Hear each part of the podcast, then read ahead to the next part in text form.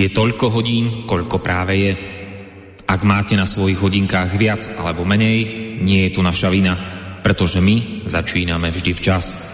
Ale nemôžeme zaručiť, že tiež včas skončíme. Začína sa totiž hodina vlka.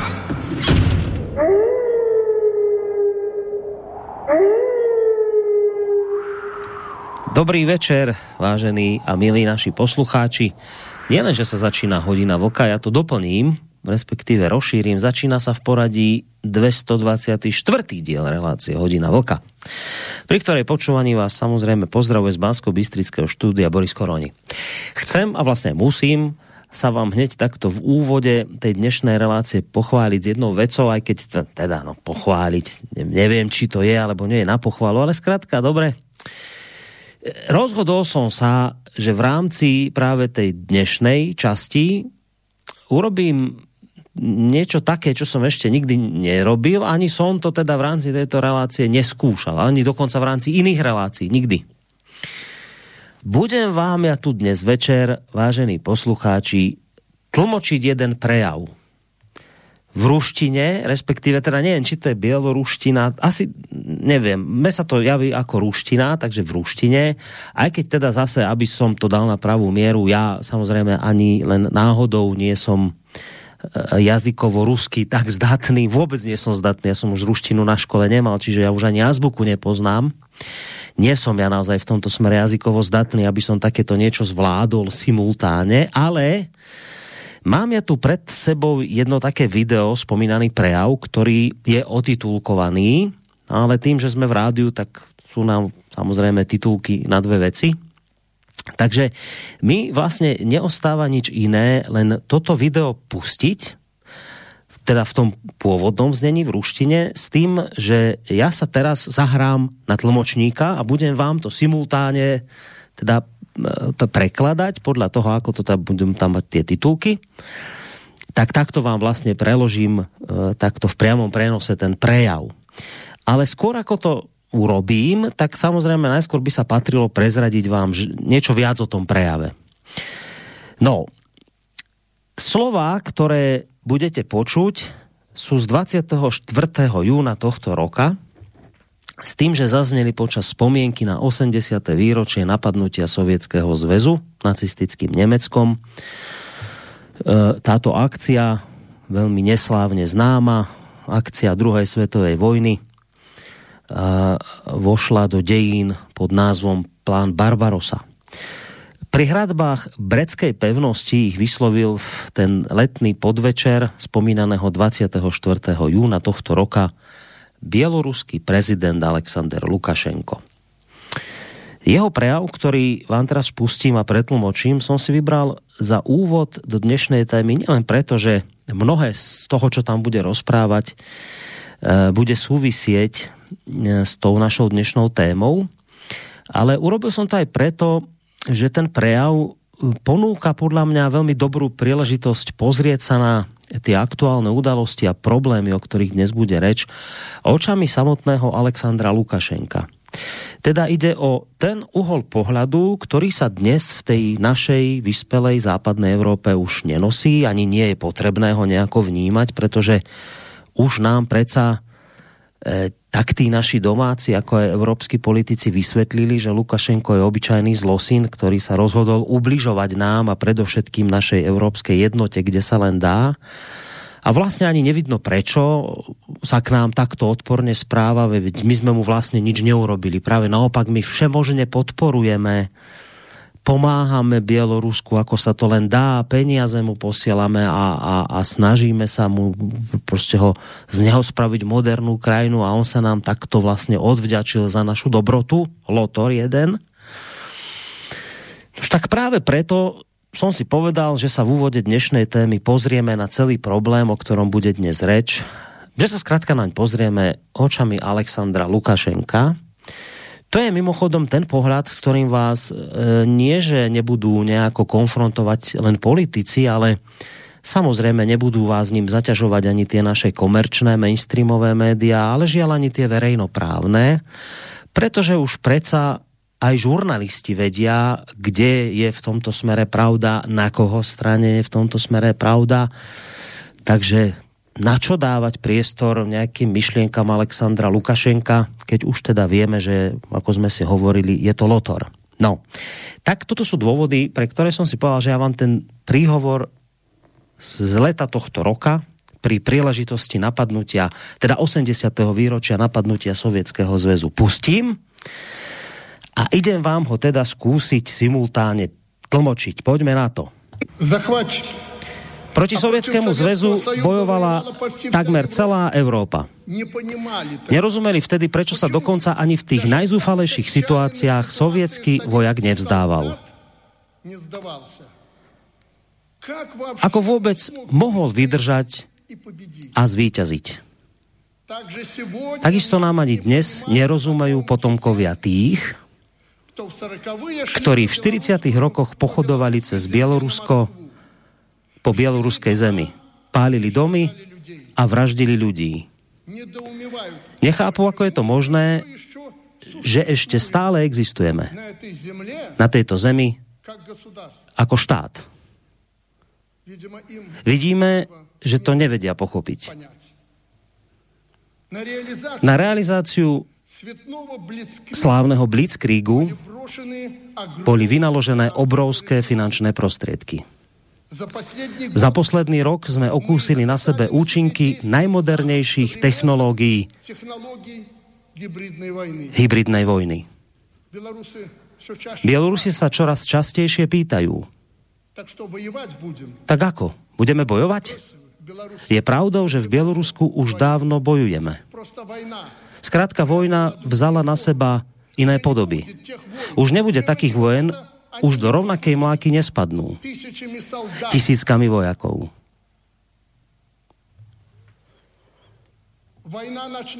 Vojna sa začne a vždy sa začína v aktuálnych vnútorných podmienkach štátu. Zoberme si, ako ju my nazývame, hociakú farebnú revolúciu, vyprovokovanú za posledné desaťročia. Bolo urobené všetko preto, aby roztrhali spoločnosť zvnútra a oni nás potom prídu zachraňovať. Scenár je napísaný, úlohy sú rozdelené. No my sme sa ukázali byť silnejšími a múdrejšími. Risknem povedať, že dokonca silnejší ako v 41. naši predkovia. Pretože my rozhodujeme o svojom osude sami. My tu rozhodujeme. Provokovať ich alebo nie, čakať, kým sem vtrhnú a roztrhajú nás, alebo nie. Sme suverénny a nezávislý štát. Tak to bude aj naďalej. Pritom tam tí šialenci vedľa očakávajú od nás pomoc. Žiadajú zastaviť nelegálnu migráciu. Tisíce a tisíce migrantov prechádza cez hranicu z tých rozvrátených štátov, ktoré sa snažili zraziť na kolená. Začali ich nivočiť a oni sa vyrojili cez Strednú Áziu, Rusko, tam na tolerantný západ. Oni ich pozvali.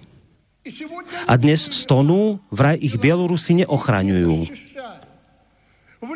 Do Litvy, Lotyšska, aj do Polska prišli tisíce a tisíce nelegálnych migrantov. Oni od nás žiadajú, aby sme ich ochránili pred kontrabandom, pred narkotikami. Až spoza Atlantiku počujeme signály, pomôžte. Tak ako predtým. Zadržte jadrové materiály, aby sa nedostali do Európy. Tak by sme sa radi spýtali, čo ste sa tam všetci kompletne zbláznili? Vy ste proti nám začali hybridnú vojnu a žiadate nás, aby sme vás ochraňovali ako doteraz?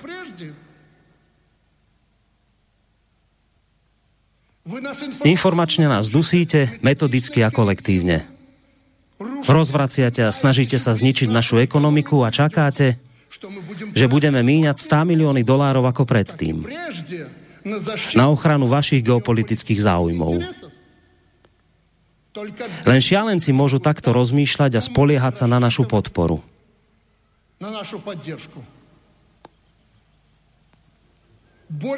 Bojujeme proti tomu to zlu, ako vieme. Chcete, aby sme bojovali ako predtým? Urobte v tomto smere konkrétne kroky. A nepokúšajte sa nás zadusiť. To sa vám nepodarí. Zmeškali ste to, páni. No od koho by sme neočakávali účasť v tomto kolektívnom sprisahaní, potom je to Nemecko. Od tých, ktorých predkovia zničili vo veľkej vlasteneckej vojne nielen každého tretieho Bielorusa, no aj milióny nenarodených detí. Pred 80 rokmi si myslím, že bolo presne tak ako dnes. Teplo, slnečno, krásny nedelný deň. Ľudia oddychovali, mládež chcela žiť. Niekto chystal svadbu, niekto rodil, niekto sa pripravoval na narodenie dieťaťa a v tom barbarsky, potajomky, o 4. hodine ráno vrhli na hlavy obyvateľov Brestu a celé Bielorusko Tisíce tón železa. Ako to možno nazvať? Prešlo 80 rokov. A čo? Nová horúca vojna? Len sa pozrite. Je v tom symbolika. Zo včera na dnes v noci 22. júna zaviedli ďalšie sankcie. Ekonomické sankcie proti našim ľuďom a našim podnikom. 22. júna v noci. To len dokazuje, že história ich skutočne ničomu nenaučila.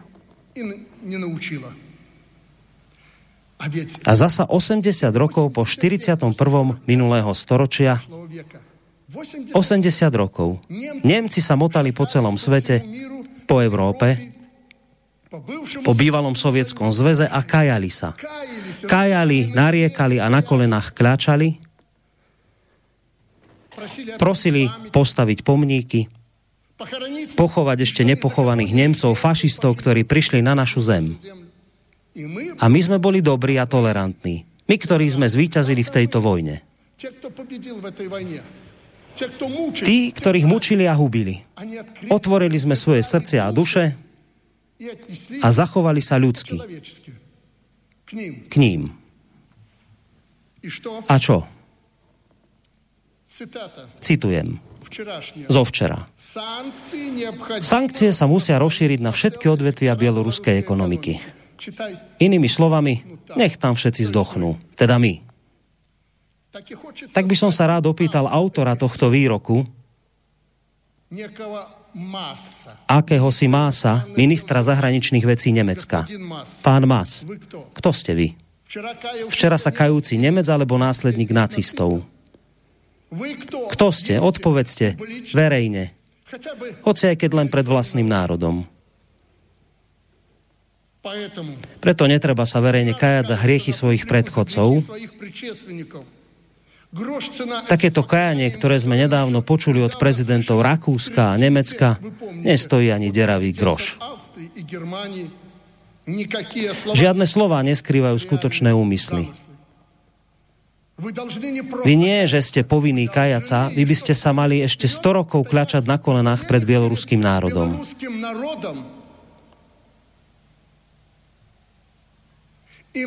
A modliť sa že ste sa mohli narodiť po tej vojne.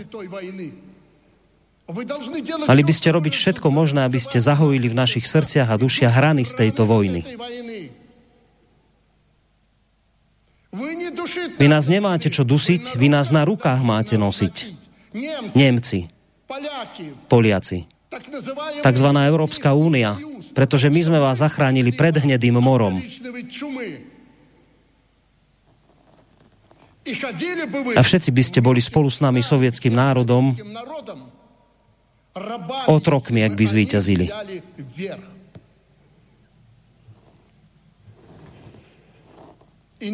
A nemusíte nás upokojovať príbehmi o obraných cvičeniach a mierumilovnosti. Na to už sme sa toho najedli. Od 41. roku, keď sme vám verili. Ste sa nepoučili z histórie. Po víťazstve vám darovali východnú Európu. Štáty tzv. Varšavskej zmluvy. Výmenou za vaše sľuby, že nikdy neurobíte kroky našim smerom a nebudete rozširovať NATO na východ. Vy ste pri najmenšom klamári a ak mám vyjadriť sa ostrejšie, tak ste podliaci. Celý čas ste klamali a podvádzali nás. No dnes vám to nevíde. My urobíme všetko, aby sme ochránili našu zem. A títo naši synovia, ktorí tu stoja pod týmito zástavami výťazov, zapamätajte si, urobia všetko, aby ste pokojne žili na svojej zemi. Vy, Ukrajinci, Bielorusi, aj Rusi, Poliaci, Židia, Tatári, všetci, čo tu žijú na tejto zemi. Je to vaša zem. Nikde vás nečakajú. Neverte týmto sľubom, že vás v Poľsku privítajú s otvorenou náručou.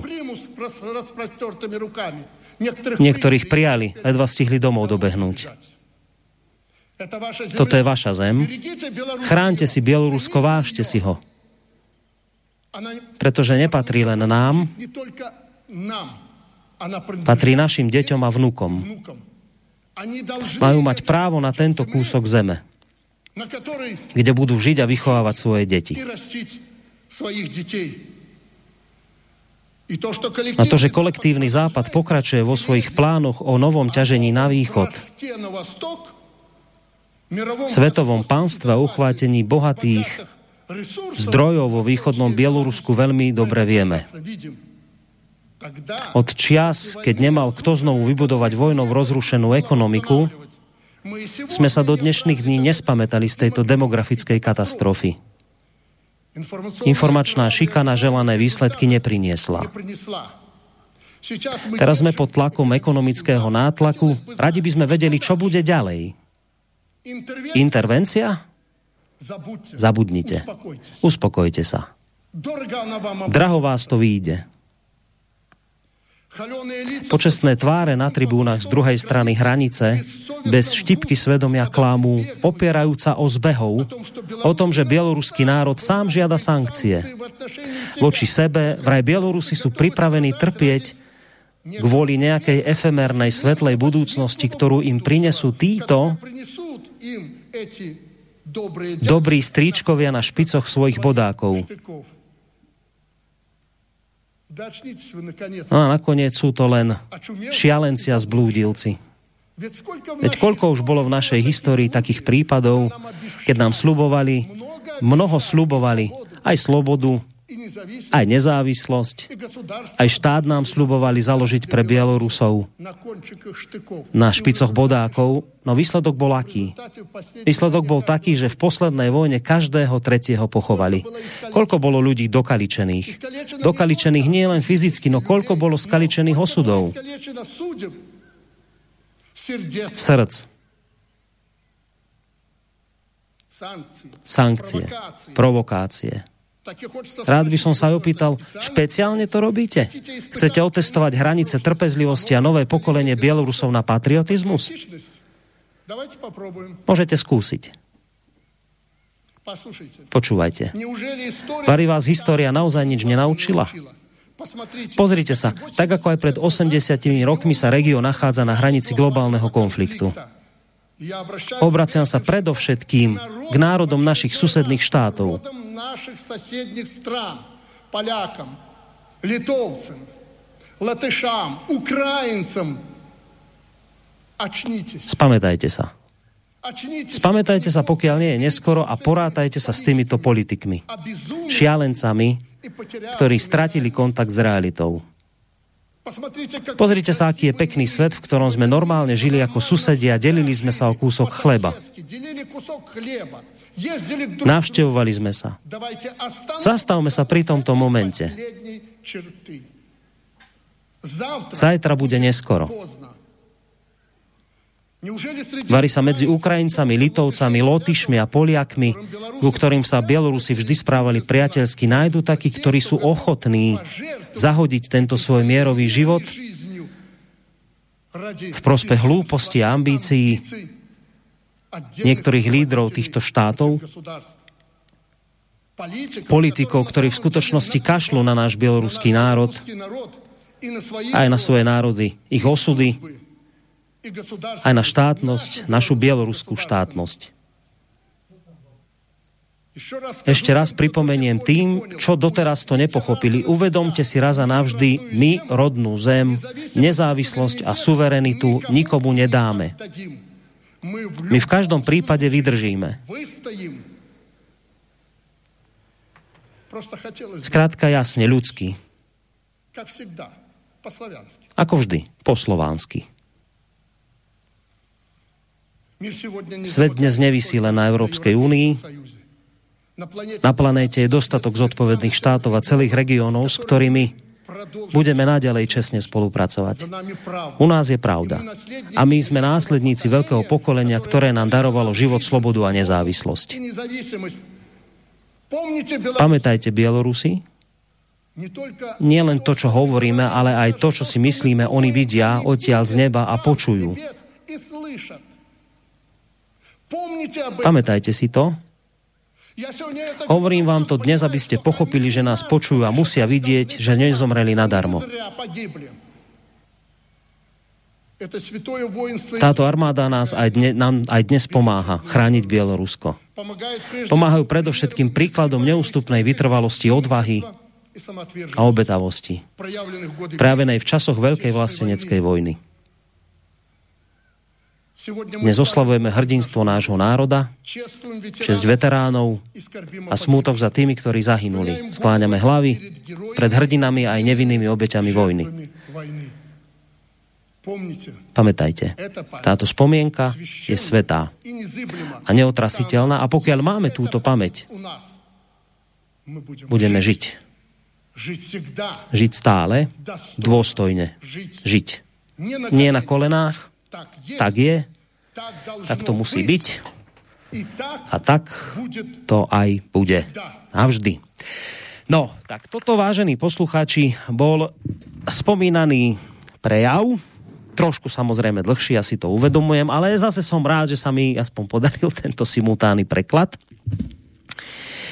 Uh, išlo o, ako som spomínal, o prejav Alexandra Lukašenka z leta tohto roka, po ktorom sa mi už teda naozaj nežiada dodať nič viac ako len to, že dnes večer sa budeme venovať napätým udalostiam, ktoré sa aktuálne odohrávajú už nejaký ten týždeň, hádam aj mesiac, predovšetkým na poľsko-bieloruských hraniciach, kam v poslednej dobe e, mierí množstvo migrantov, predovšetkým z Blízkeho východu, ktorí sa chcú dostať cez hranicu, cez Polsko alebo iné pobaltské krajiny ďalej do Európskej únie.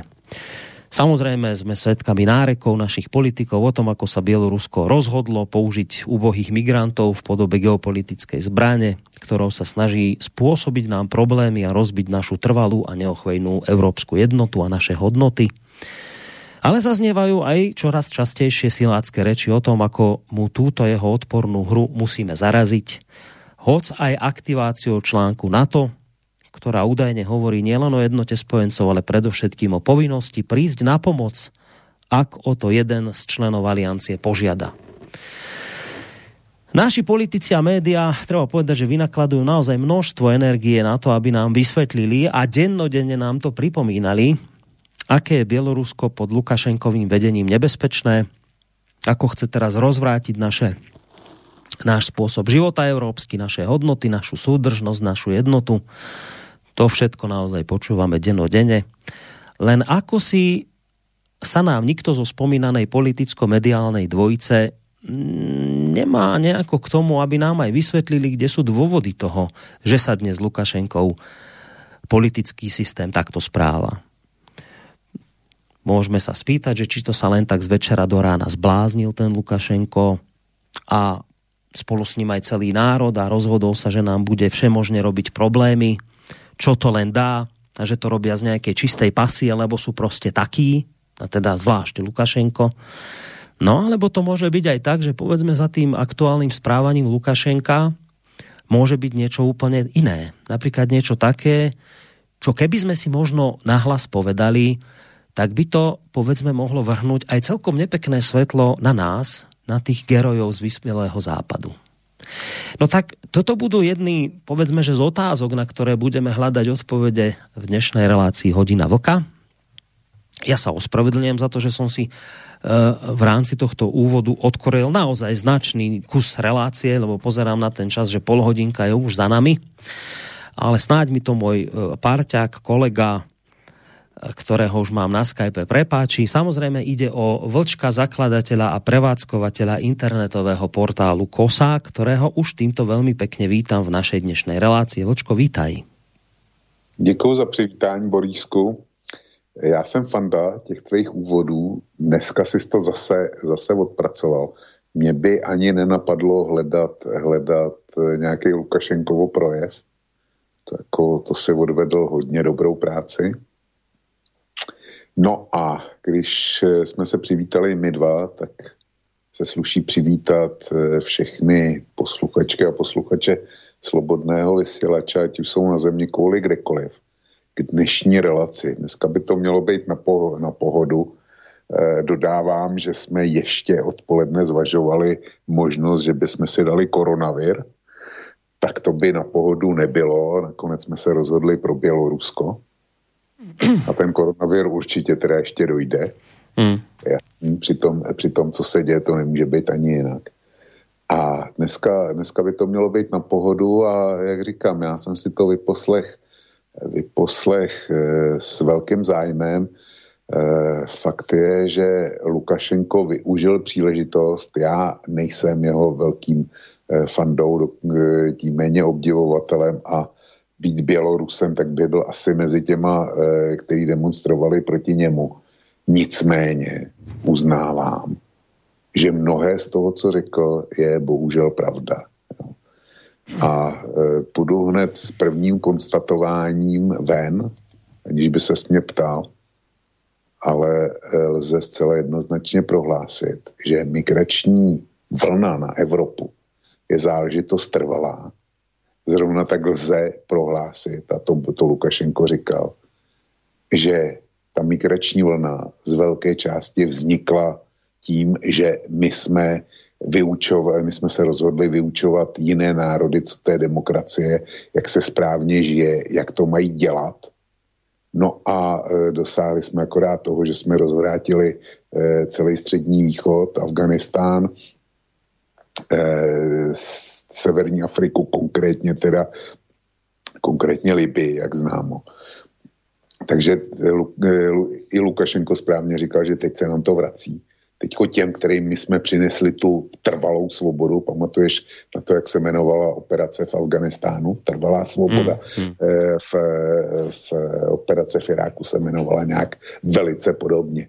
Takže ti, tyhle země, eh, jak si tu trvalou svobodu po našem odmítají a e, zjistili, že po našem zásahu je to tam daleko nebezpečnější než předtím za e, Sadáma Husejna nebo za Muammara Kadáfího, tak najednou se hrnou, hrnou k, nám, e, k nám tady a teď se dějou, teď se dějou věci. Jo.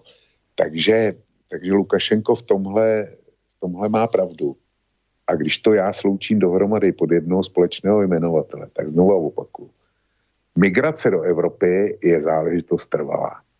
S tím budeme konfrontováni e, jako ještě dávno, až se nám povede konečně nějak uzemnit koronavirus.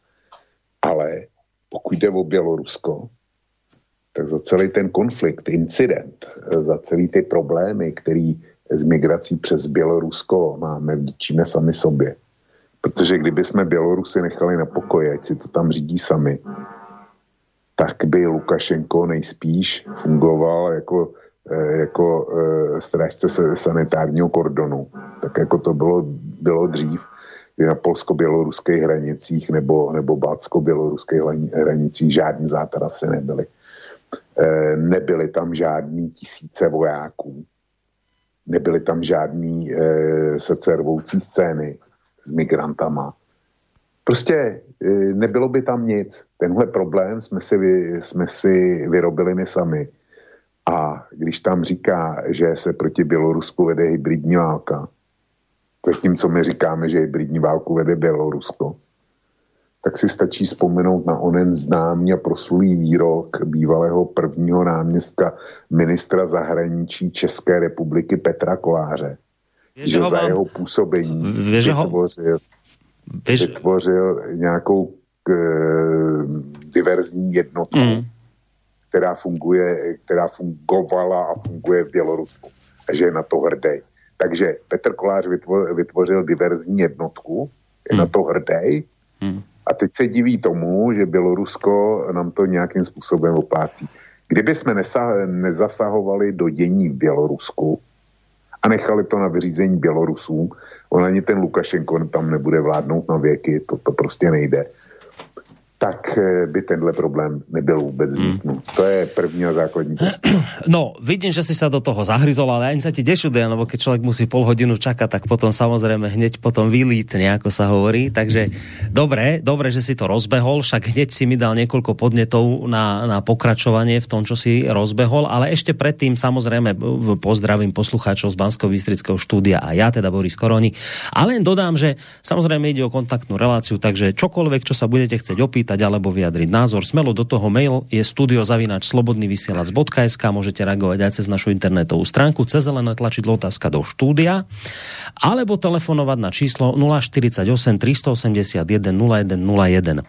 Ja som samozrejme zachytil také tvrdenia, keď ty napríklad teraz povieš ako hotovú vec, že túto my sme niečo podporovali v tom Bielorusku a vytvárali nejaké kadejaké také e, skoro nejaké rozvratné jednotky, tak tuto napríklad na náš e, pán Rastislav Káčer, to je človek, ktorý sa vždy hýbe okolo nejakých ministerstiev vnútra, obrany a tak tvrdí, že toto sú všetko ťažké hoaxy, to sú klamstvá proste a mohol by som ho citovať, ale nie je to podstatné, proste vždy, keď sa takéto niečo objaví, tak, tak samozrejme to sú proste veci, ktoré to sú klamstvá, hoaxy, dezinformácie, ktoré šíri Rusko, Bielorusko a vedia, prečo to robia.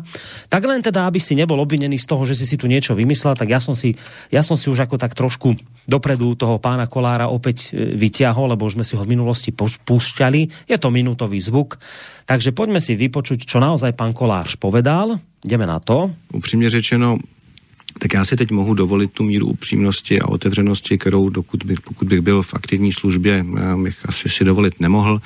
Ale je pravda, že když jsem byl náměstkem ministra zahraničí, tak e, jsme svého času založili na ministerstvu zahraničí takovou trošku diverzní jednotku, která měla mimo jiné za úkol podporovat eh, občanskou společnost eh, v těch zemích, kde ještě demokracie nebyla na, na, na vzestupu. A dělali jsme to s vědomím toho, že to je náš vlastní zájem, že čím více se bude demokracie a svoboda šířit v Evropě, tak tím my budeme se cítit bezpečněji. No takže když pan ministr Petříček řekl, že na tvrzení Lukašenka nejsou žádné důkazy, tak mi to přišlo velmi sympatické, diplomatické vyjádření, protože buď to řeknete, e, není to pravda, nebo je to lež, ale tak můžete taky říct, nejsou na to důkazy. No tak nejsou na to důkazy, já tedy doufám, že jsme se tam e, různými způsoby angažovali, že jsme těm, e, kteří si to zaslouží a kteří e, bojují za svobodnou a demokratickou zemi, Bělorusko, že jsme jim pomáhali. No, tak Tuto sme si to vypočuli, čo povedal pán Kolář, keď už mohol teda hovoriť pravdu a mohol si to dovoliť, ako sme počuli, že už nemusí byť taký diplomatický, tak povedal na rovinu, že takú trošku diverznú jednotku tam založili a teda, že ako on je na to hrdý, lebo tieto diverzné jednotky, ktoré my sme pozakladali, my ako vyspelý západ, vy v Českej republike, my na Slovensku podporujeme a tak ďalej, ostatné krajiny, Poliaci, Lotyši, Litva, tak my sme na to hrdí, lebo my tam vlastne podporujeme miestnú občianskú spoločnosť, ale samozrejme občianskú spoločnosť to znamená len tú, ktorá je naproti Lukašenkovi. Na, napríklad taká občianská spoločnosť, ktorá by povedzme bola za neho, tak to pre nás nie je občianská spoločnosť, že my podporujeme demokratickú občianskú spoločnosť. Len teda, treba si v tom teraz urobiť poriadok, lebo ako som spomínal toho Káčera, však už som si tu našiel nejaké zopár jeho vyjadrení, e, tak ho zacitujem. Európska únia Lukašenka po voľbách neuznala za prezidenta Bieloruska, podporila občianskú spoločnosť a žiadala slobodu pre politických väzňov. Výsledkom boli dezinformácie, že únia chce prevrat v Bielorusku. Šírila sa propaganda o ďalšej farebnej revolúcii, pretláčanej západom a o opozícii, ktorá je bábkou v rukách Bruselu a Spojených štátov. Dezinformácie sa spolu s represiami stali hlavným nástrojom, ktorý Lukašenkov režim využil na to, aby zdiskreditoval opozíciu. Každá šiesta dezinformácia, ktorú za rok od vypuknutia protestov zachytili analytici z EU versus Dezinfo, sa týkala Bieloruska. Výnimkou nie je ani Slovensko. U nás sa šírili správy o tom, že z Bieloruska sa má stať kolónia západu a že demonstranti sú platení zo zahraničia. Predstavte si taká neuveriteľná konšpirácia, hrôzostrašná. A mohol by som pokračovať takto ďalej, ďalej, ďalej. Skrátka, počúvali by sme podobné reči, že celé je to proste jeden veľký hoax, konšpirácia a žiadne peniaze zo západu nechodia na podporu nejakých niekoho, že to je proste celé ako by povedal Vočko, vylhané. A teraz si v tom človek musí spraviť poriadok, lebo tak teda čo je pravda? Tak je to hoax, alebo to nie je hoax? Tuto nám kolář v nejakom svojom záchvate úprimnosti povie, že sa tam zakladali diverzné jednočky, čo je teda dosť vážne tvrdenie a je hrdý na to, že tam peniaze išli, tak teda čo? Kde je teda pravda? Tak posielame tam tie peniaze, podporujeme tú miestnú opozíciu, ktorú nazývame občanskou spoločnosťou, chceme tam pretlačiť zmeny, ktoré nám vyhovujú, lebo my si to tak prajeme, alebo nechceme, alebo je to všetko hoax, je to, je to klamstvo. To tak, tak, tak ako to teda je? Aká je naozaj pravda? Tak potom zrejme Kolář bol asi opitý, keď bol vtedy v tom rádiu, alebo teda nepríčetný, lebo šíril hoaxy, keď takéto veci asi podľa pána Káčera tvrdil. Borisku, eh, ani jedno, ani druhý. To, eh, pan Káčer, já to jméno slyším prvně, já sice jednoho káčera znám, je to Slovák, eh, křesní jménem je Miroslav, je to fotbalista, kopal za Žilinou, teď kope za Viktorku, tady u nás. No ale ten s ním určitě nemá nic společného, protože ten je schopen si na e, e, svoje živobytí vydělat poctivým kopáním do fotbalového balónu. E, co je ten pan Káčer, e, který si vzpomenul ty zač, jak by se živil, kdyby, kdyby nejel na téhle vlně, o tom můžeme diskutovat, ale, ale ono to v podstatě není zajímavý. Ale to, že, to, že do Běloruska jdou jaksi na ty správné adresy, těm správným, co tam chtějí takzvaně tu občanskou společnost, tak eh, na to existují další důkazy. Eh, tuším, že by se dal najít i výrok ex-ministra zahraničí Petříčka, jo, o tom, o podobné věci. Hmm. Tuším, že by se dal najít i e, nějaký výrok e, pánka, takto šéfa e, organizace Člověk v tísni.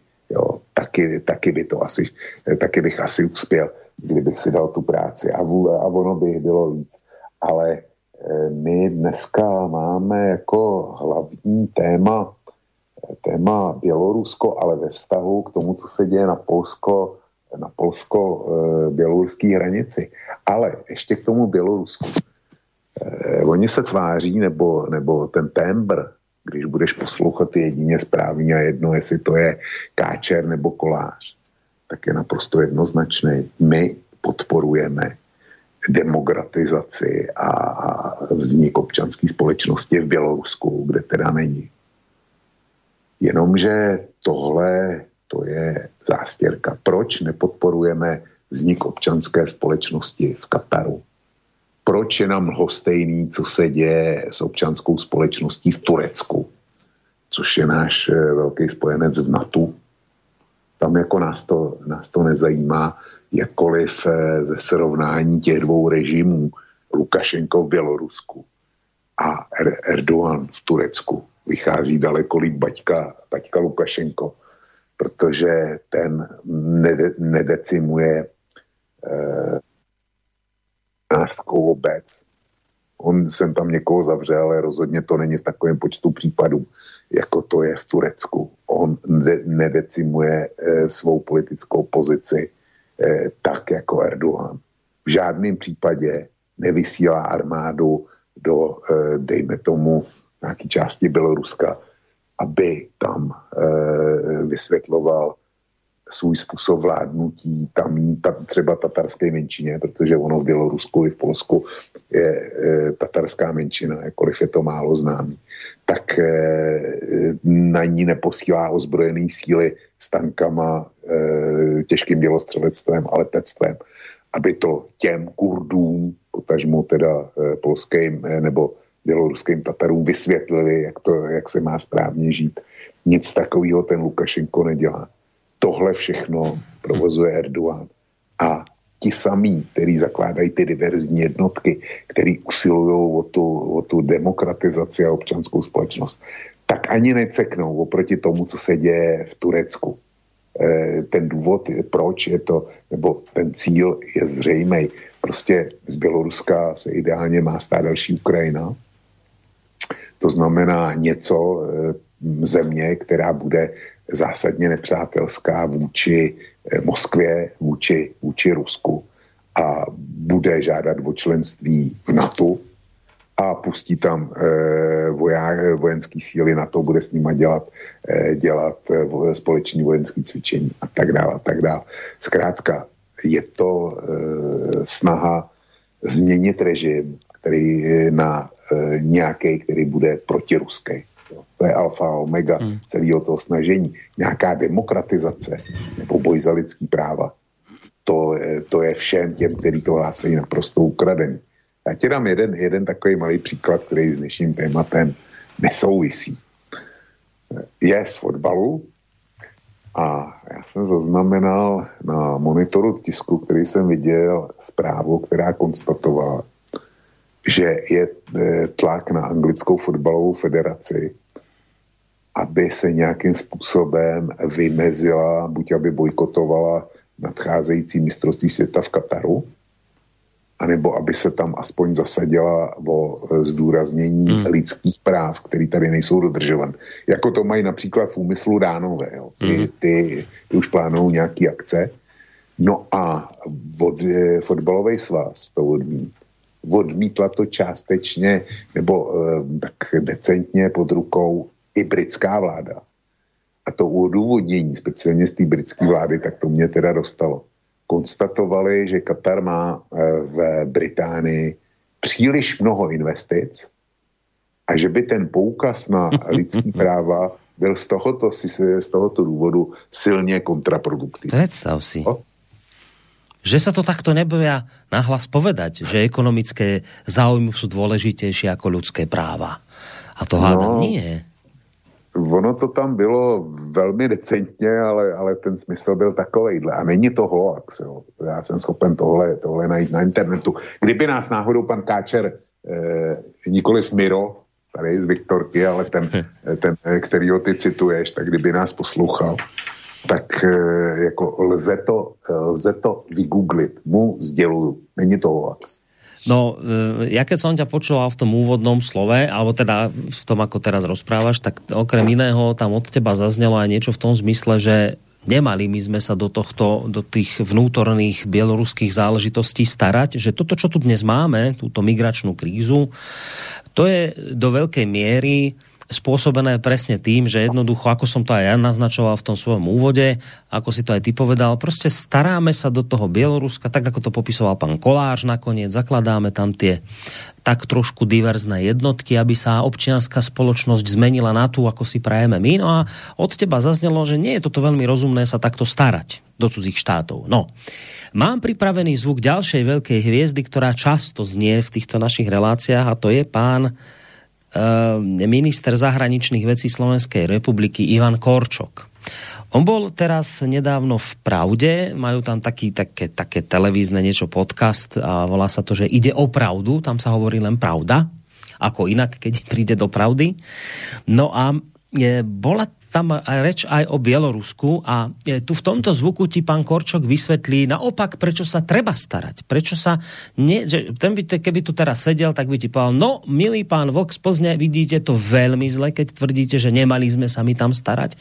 Práve naopak. My sa tam musíme starať a teraz ti vysvetlí prečo. Chcem len teda pripomenúť dnes, kedy vidíme, čo sa deje na tej hranici. A na tej hranici sa deje to, že diktatorský režim Lukašenka. Lukašenka aj teraz demonstruje, že nemá zábrany, ale už absolútne v ničom. To znamená, nevinných ľudí um, okráda absolútne perfidným spôsobom, že ich manipuluje. Urobili si z toho štátnu cestovnú kanceláriu týchto chudákov z, z krajín Blízkeho východu, a ďalších e, dostanú do lietadla s prísľubom, že my vám zabezpečíme, aby ste sa dostali do zaslúbeného priestoru, do, do, teda na, na, na západ. Toto sa deje pred našimi očami. Pripomeňme si prosím, že pred rokom, viac ako rokom, pred rokom a pol pomaly, v e, auguste minulého roku po zmanipulovaných voľbách, aj tu na Slovensku zaznievali hlasy, opäť z opozície, osobitne z jednej strany, ktoré hovorili, ale veď Bielorusko, veď aký problém je tu s Lukašenkom a čo ja, čo sa ty do nich staráš, veď nám je to úplne jedno. No je nám jedno, dnes to, čo sa deje na bieloruskej hranici, nám úplne jedno, že toto, čo robí, ohrozuje bezpečnosť nášho najbližšieho suseda, členskú krajinu Európskej únie. Pripomeňme si, keď počúvame ľudí, aby sme sa nestarali o iných, aby sme povedali, že nám to je úplne jedno, čo sa deje inde, hlavne, že u nás je pokoj, no nie je. Lebo už dnes sa pýtajú ľudia veľmi správne, a čo keď neprejdú cez Polsko, lebo neprejdú. Nepôjdu dole na Ukrajinu a keď pôjdu na Ukrajinu, nepôjdu k nám. Môže nám to byť jedno? Nie.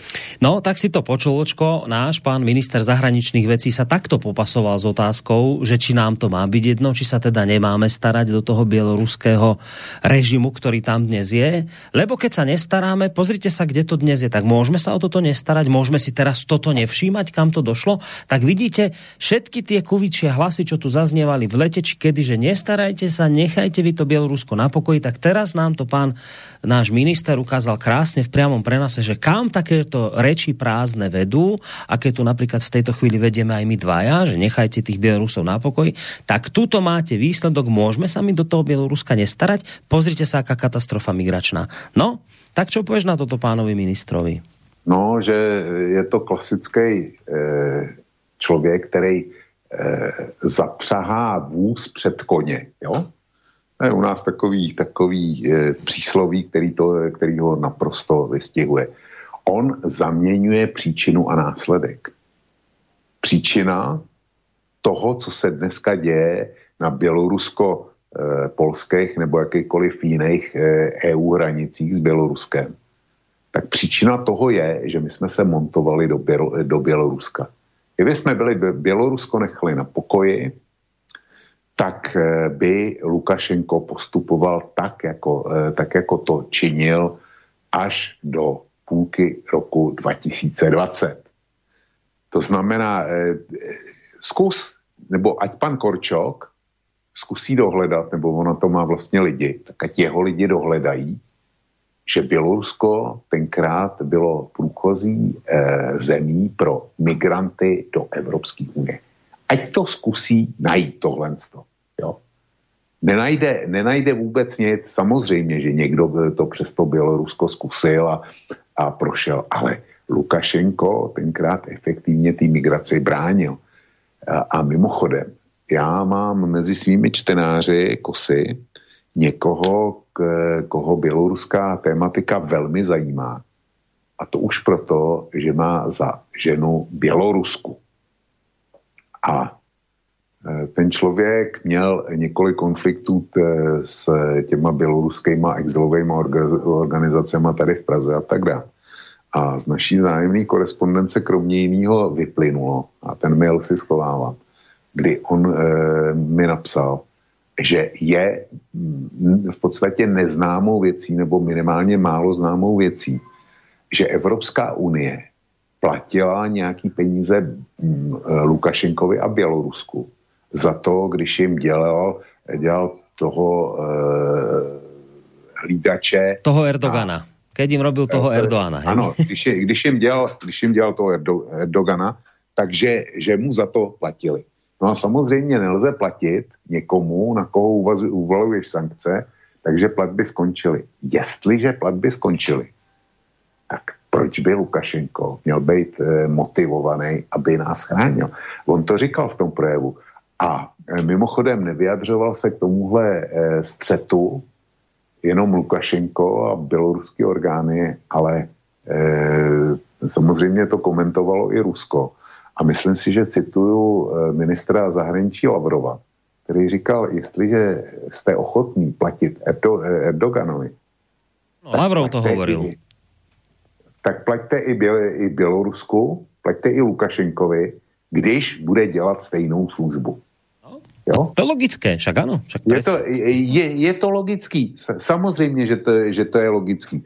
A e, váš pan Korčok připřáhne vůz před koně no. a říká, koně táhněte. No. Jo? Říká, Bělorusko, je, nám do Běloruska je, protože Bělorusko dneska vlastně posílá ty migranty na hranice a všechny nás ohrožuje. Jo, jenomže, jenomže předtím byla akce, kdy my jsme se začali navážet do Běloruska, začali jsme eh, mu předepisovat, jak se má chovat, eh, začali jsme mu před, eh, předpisovat, kdo tam a jak má vládnout. No a Lukašenko si to, si to nenechal líbit, tak jsme na něj uvalili sankce. Čili eh, prapříčina toho sporu je úplně opačná, než tvrdí Korčok a mm. jemu podobný. Áno, ale to, na veľmi peknom príklade si to povedal, to som ešte nepočul, že t- taký je, ale naozaj to je, to je trefný príklad, že dáš, dáš voz pred kone a povieš, aby ťahali, lebo to je presne tak. Presne tak, ako si to popísal. A ono to vidieť aj z toho, také, to sú také jemné nuancy, že naozaj, keď to si všímate, ako tí politici typu Korčok rozprávajú a káčeri tu kvákajú a neviem kto všetko, tak skutočne ale iba sa ich neopýtajte na otázku, že počujete, ale že, no ale však vysvetlíte mi, že ale prečo to celé vzniklo? Že však doteraz sme s tým Bieloruskom nemali problém, niekde sa to muselo pokaziť. Kde je pra príčina toho, že sa ten Lukašenko na nás nahneval a zrazu púšťa migrantov a zrazu je to taký nejaký iný Lukašenko, ako bol?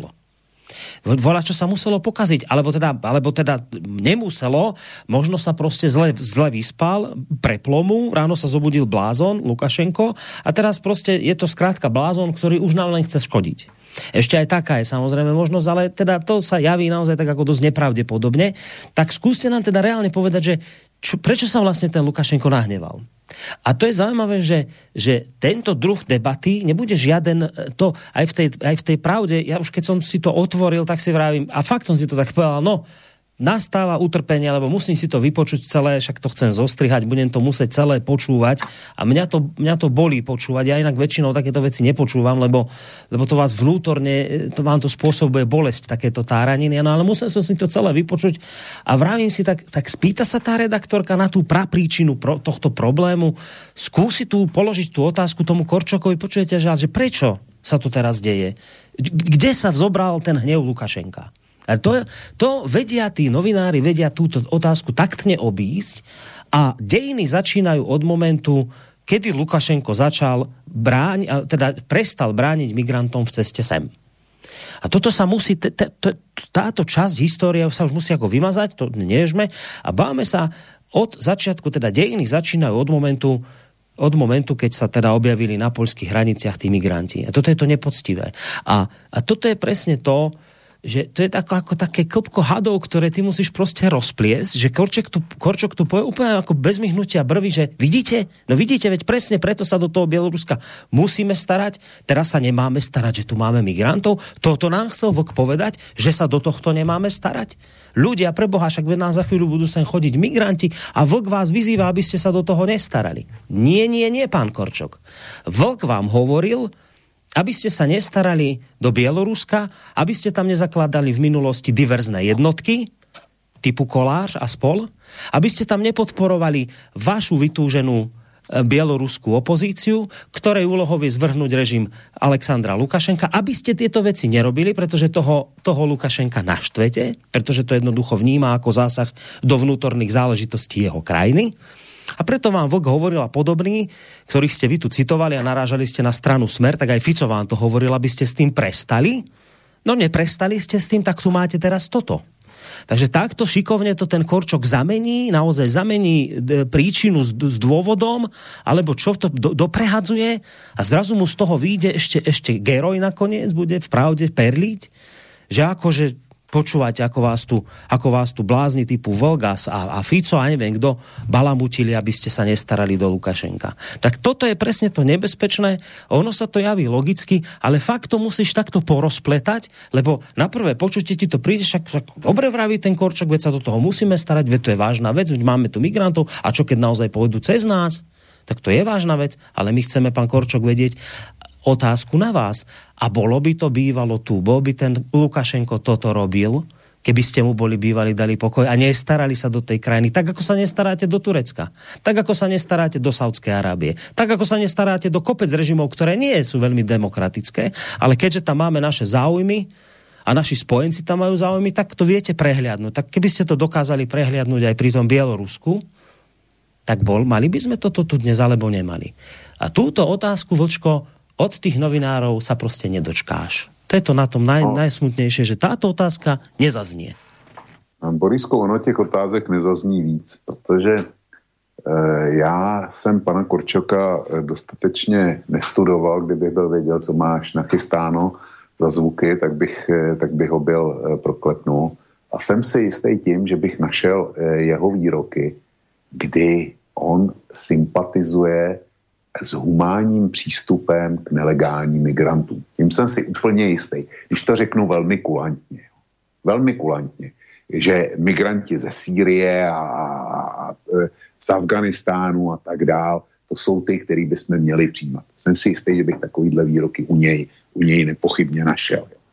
A e, nikdo z novinářů mu nepoloží otázku. E, pane ministře, jak je možný, že my máme úplně jiný přístup k migrantům, který přicházejí přes Bělorusko směrem Polsko, Litva a tak dále.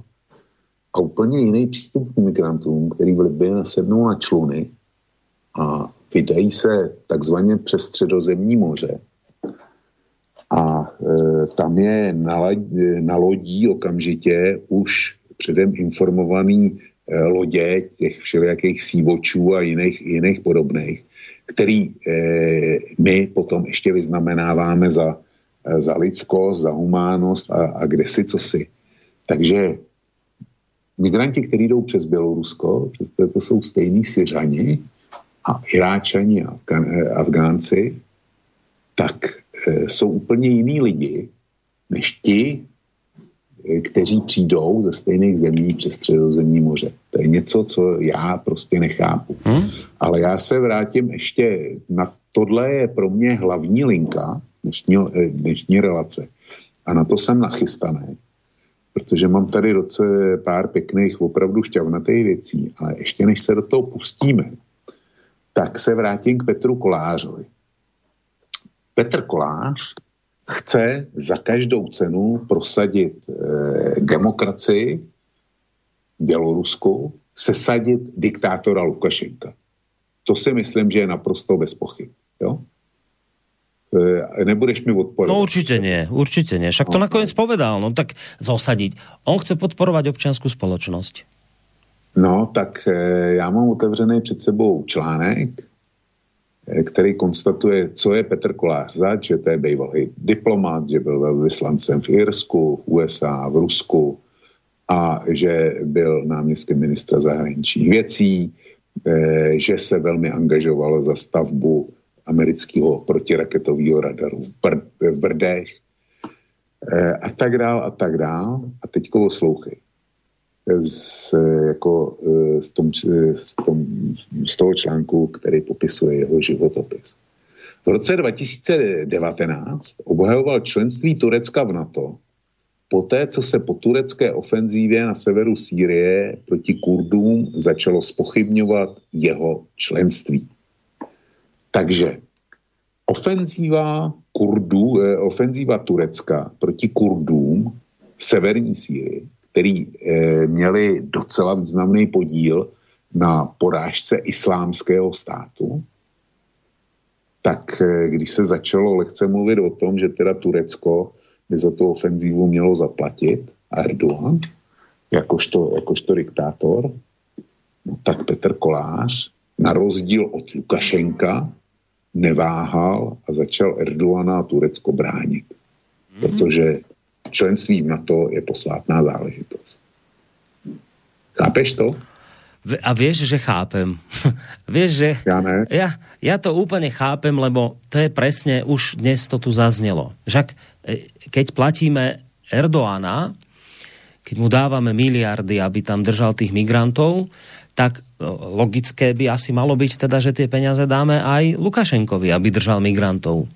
No a to by malo byť pochopiteľné. No ale v dnešnom svete dvojakých metrov a hrozného hrôzostrašného, odporného pokritectva, ktoré predvádzame, je normálne to, že ľuďom sa povie, že je dobré, že platíme Turecku miliardy, lebo drží migrantov na dištanc od nás.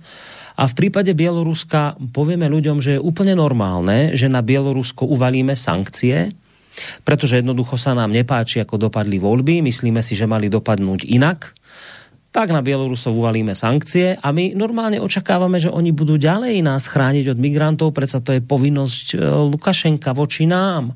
A keď sa voči tomu nejak Lukašenko vzoprie, tak ho označíme za zloducha, zlosina a lotra.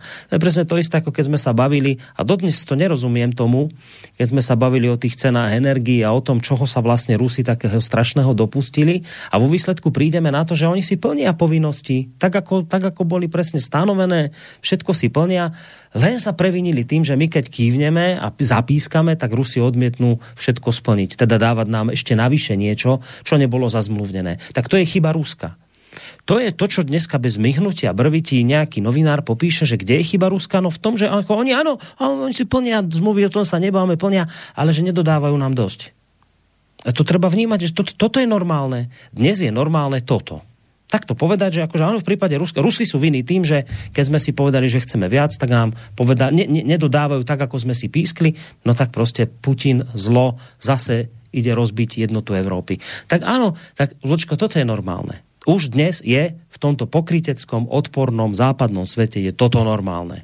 Takto rozmýšľať normálne. No, hele, když už si zabrousil na ten plyn, tak já jsem eh, teďko v týdnu vydal ve středu a ve čtvrtek dvoudílný článek, kde jsem e, v podstatě převzal e, výstup e, Oxfordské studie o zemním plynu.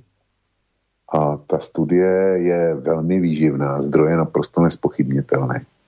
A tam přesně popisují, co se dělo a takovýhle ty bludy eh, ohledně těch ruských nedodávek a podobných věcí tak říkáme to Oxfordská studie a ty to tam rozbili úplně na mraky. A aby se to nepletlo, tak eh, mám eh, v surové podobě na příští týden, pravděpodobně možná na ten další, eh, další podobný materiál, taky z neprůstřelných zdrojů, který popisuje tu situaci v některých ohledech ještě daleko detailněji a z který vyplývají opravdu zajímavé věci, jak je to s dodávkama plynu do Evropy. Jo, čili čili eh, my jsme krmení nikoli fakty, ale naprosto eh, bezkrupulózní propagandou. Navíc hloupou propagandou. Pokud si zatím jdeš, jo. Pokud si, pokud si jdeš zatím, že si seženeš základní fakta, ty surový, ty, ty, ty prostě, který vypovídají bez ideologické omáčky, tak nakonec zjistíš úplně jiné věci. A správně si konstatoval, teďko se vrátím k Bělorusku a té migrační vlně na Polsko. A tady je to úplně stejný, protože fakta, které jsou k dispozici, tak mluví nejenom o dvojích metrech, mluví o dvojí morálce. Je, prostě my něco předstíráme, děláme něco úplně, úplně jiného a dokonce, dokonce nesmírně hloupě a nepokrytě. E, já se, já teďko řeknu jedno slovo a ty, ty samozřejmě nějakým způsobem zareaguješ, ale já mám tu reakci potom, já to potom doplním dalšíma věcma. jaký, Borísku, jaký je rozdíl mezi, mezi plotem na polsko-běloruské hranici a plotem na hranici maďarsko-srbský? Poznáš moju odpoveď? Ten, ten, že maďarský plot je fašistický, zlý, a ten druhý na tej litovskej hranici, a ten, čo teraz stavajú Poliaci, to je ten dobrý plot. Sú, už sú dva ploty, existujú dva ploty. Jeden zlý a jeden dobrý. Taký je medzi nimi rozdiel. No, já mám za to, že eurokomisařka pro e, vnitro v Evropské unii, je to švédka, myslím, že se jmenuje Johanssonová, ale nech mě posluchači nekamenují, jestli se jmenuje jinak. Tak ta dokonce snad prohlásila, že ten polský plot je sexy. Ale to, to, ono to je jedno. Prostě ten, ten polský plot pochválila v každém případě, že to je, že to je v pořádku. No, e, další možná odpověď byla, že rozdíl mezi tě, těmi ploty je pět let. A taky by to sedělo. E, ale já mám něco daleko onačejšího. A to je, to je to, co e, chci mít jako jádro téhle relace dnešní, protože hmm. ukazuje, co jsme, co jsme vlastně zač, jaký no. jsme pokryci. No počúvaj, nechceš, nechceš si to jadro dať po pesničke, že by sme si to tak pekne oddelili, túto úvodnú časť, potom od tej hlavnej, ktorou bude práve toto naše pokrytectvo a tieto dvojaké metre, ktoré tu šírime, že by sme si to trošku hudobne oddelili, keďže máme hodinku za sebou. E, říká, že ten hnus protože jiný slovo, jiný slovo na to nelze použít, co z hmm. toho vyplyne, ten výron hnusu. Hmm. Takže bychom si měli oddělit niečím mm-hmm. pekným. Hej, oddelíme si to niečím no, milým, pekným a na hnus pôjdeme po pesničke. Ja som túto reláciu teda začínal pri hovorom Alexandra Lukašenka k 80. výročiu napadnutia Sovietskeho zväzu, tak som si povedal, že nejak takto potom to zhruba po tejto linke by sme si mohli dnes aj niečo zahrať Našiel som si tu takú veľmi peknú, dojímavú ruskú pesničku, ktorá spieva o vojne. Ja tým slovám samozrejme až tak veľmi nerozumiem, ale dá sa z toho samozrejme pochopiť, e, o čo tam, o čo v tej pesničke ide. Tak trošku si zahráme a hnus, a svinstvo, dvojaké metre a pokrytectvo si dáme až po hudobnej prestávke. Ты знаешь, ты помнишь, подруга, хоть память о том, тяжела, жестоко военная вьюга по улицам мертвым мила.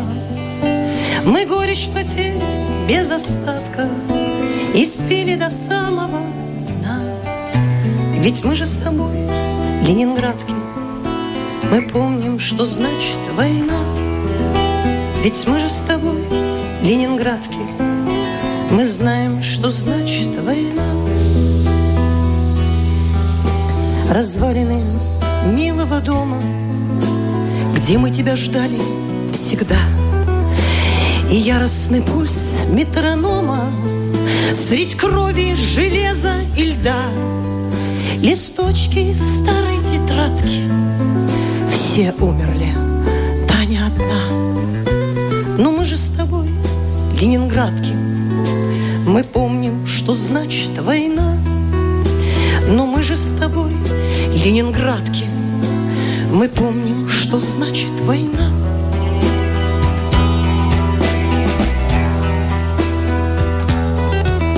Мы знали отчаяние, смелость Блокадных огней без огня. А главное, страшно хотелось Дожить до победного дня И ради него без остатка мы отдали юность сполна. Ведь мы же с тобой ленинградки, а мы знаем, что значит война. Ведь мы же с тобой ленинградки, мы знаем, что значит война. Салютов рассыпятся искры, свой шаг ускоряют года. Под небом просторным и чистым Все краши встают города. Пусть внуки уснули в кроватках Деткам нужна тишина. Но мы-то с тобой, ленинградки А мы помним, что значит война Ленинградки. Мы помним, что значит война.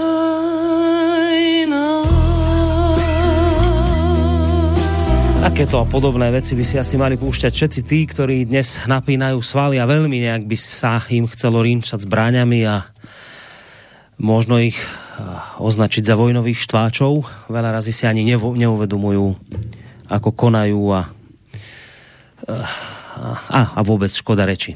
No nič, ideme, ako už Vočko naznačil, ideme sa teraz ponoriť do bahna do toho nášho vlastného európskeho, takého nášho slovensko-českého a iného, ktoré tu okolo seba máme, ale skôr ako vlčka pustím opäť do vysielania, tak urobím takú, ako keby taký úvod možno do problematiky toho, o čom bude ďalej reč. Mám tu opäť pripraveného pána Korčoka, tiež z, danej relácie e, z denníka Pravda. Je to také zvláštne, že my sme vlastne ešte donedávna počúvali, a naozaj nie je to tak dávno, plot to, bol, to bolo synonymum niečoho neludského. Ploty a, a, a múry boli niečo také, čo, čo, čo proste civilizovaní ľudia nerobia, slušní ľudia nerobia. Ja teraz by som zase mohol pustiť toho, ten známy prejav Andrea Kisku, ako nám hovorí, aby sme sa nestrašili, ako treba púšťať a nestávajte múry, nerobte zábrany. To sú chudáci, utečenci, ktorí utekajú pred vojnou, zachrániť si holé životy. Tak, tak v takomto sa to nieslo duchu.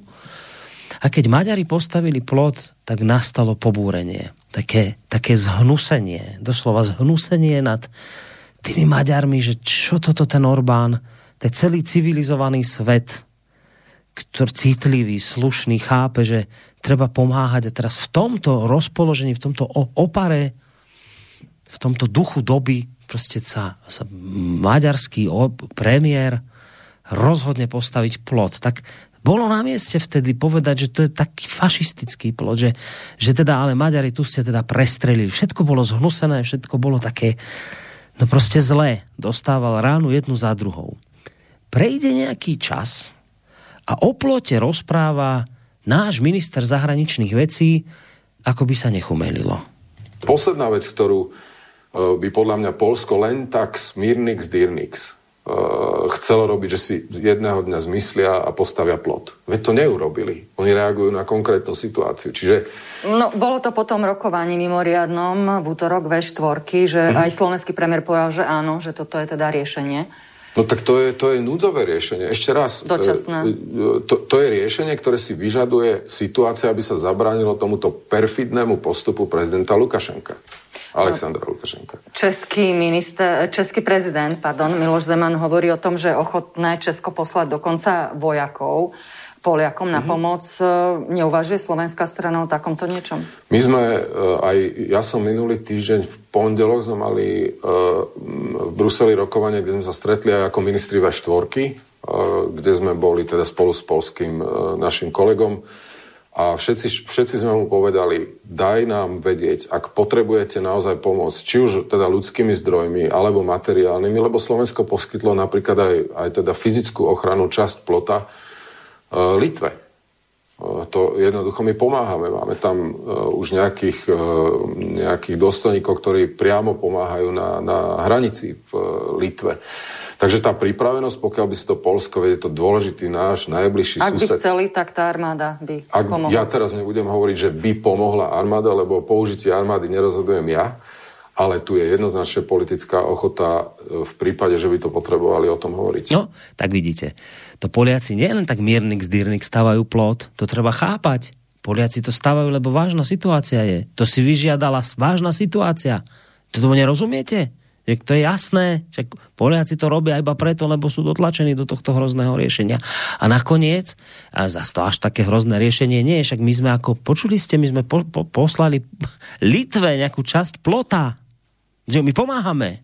Dobre robíme. Ako sa to otočilo za tých ani veľa vody nemuselo prejsť. No, Vočko, tak taký úvod do problematiky dvojakých metrov pokrytectva bahna a hnusu. Môžeš pokračovať. No, tak e, ono to je opravdu o bahně a hnusu. Protože zatímco e, svět sledoval, teda ten náš svět sledoval tím správným e, pohledem to, co se děje na bělorusko litevské, lotyšské a polské hranici a, pos- a najednou jsme začali schvalovat pot a chceme tam posílat vojáky. K tomu se ještě teda vrátím. Jo. Tomu se vrátím a e, je mi z toho špatně, se k tomu musím, e, budu vracet už, e, už teď. Tak ve stejné době, konkrétně, konkrétně tuším, že 16. tohoto měsíce, listopadu nebo novembra, to jak posluchači chtějí, tak rozhodl Soudní dvůr Evropské unie ve sporu Evropská unie versus Maďarsko. A eh, já mám před sebou otevřenou zprávu, která to popisuje. Soud Evropské unie. Maďarsko trestáním organizací pomáhajícím pomáhajících migrantů porušilo právo. Konstatuje se to. Trest, eh, trestáním organizací pomáhajícím cizincům s asilovým řízením porušilo Maďarsko právo Evropské unie. Rozhodl o tom soudní dvůr Evropské unie, který tak dal zapravdu Evropské komisi v další ze série žalob vůči zákonům iniciovaných proti imigrační maďarskou vládou. Podle soudu se Budapešť provinila proti unijním normám tím, že odmítá přiznat právo na azyl lidem, teď poslouchej dobře, kteří k maďarským hranicím dorazili přes bezpečnou třetí zemi. A pokračuje to takhle. Vláda premiéra Viktora Orbána v roce 2018 prosadila sérii zákonů, které mimo jiné výrazně stížily pomoc lidem žádajícím o azyl a omezili jejich šance na dosažení této ochrany. Pravidla umožňovala trestně postihovat kohokoliv, kdo pomáhá s vyřízením formalit lidem, kteří často nezvládají administrativní úkoly v maďarštině.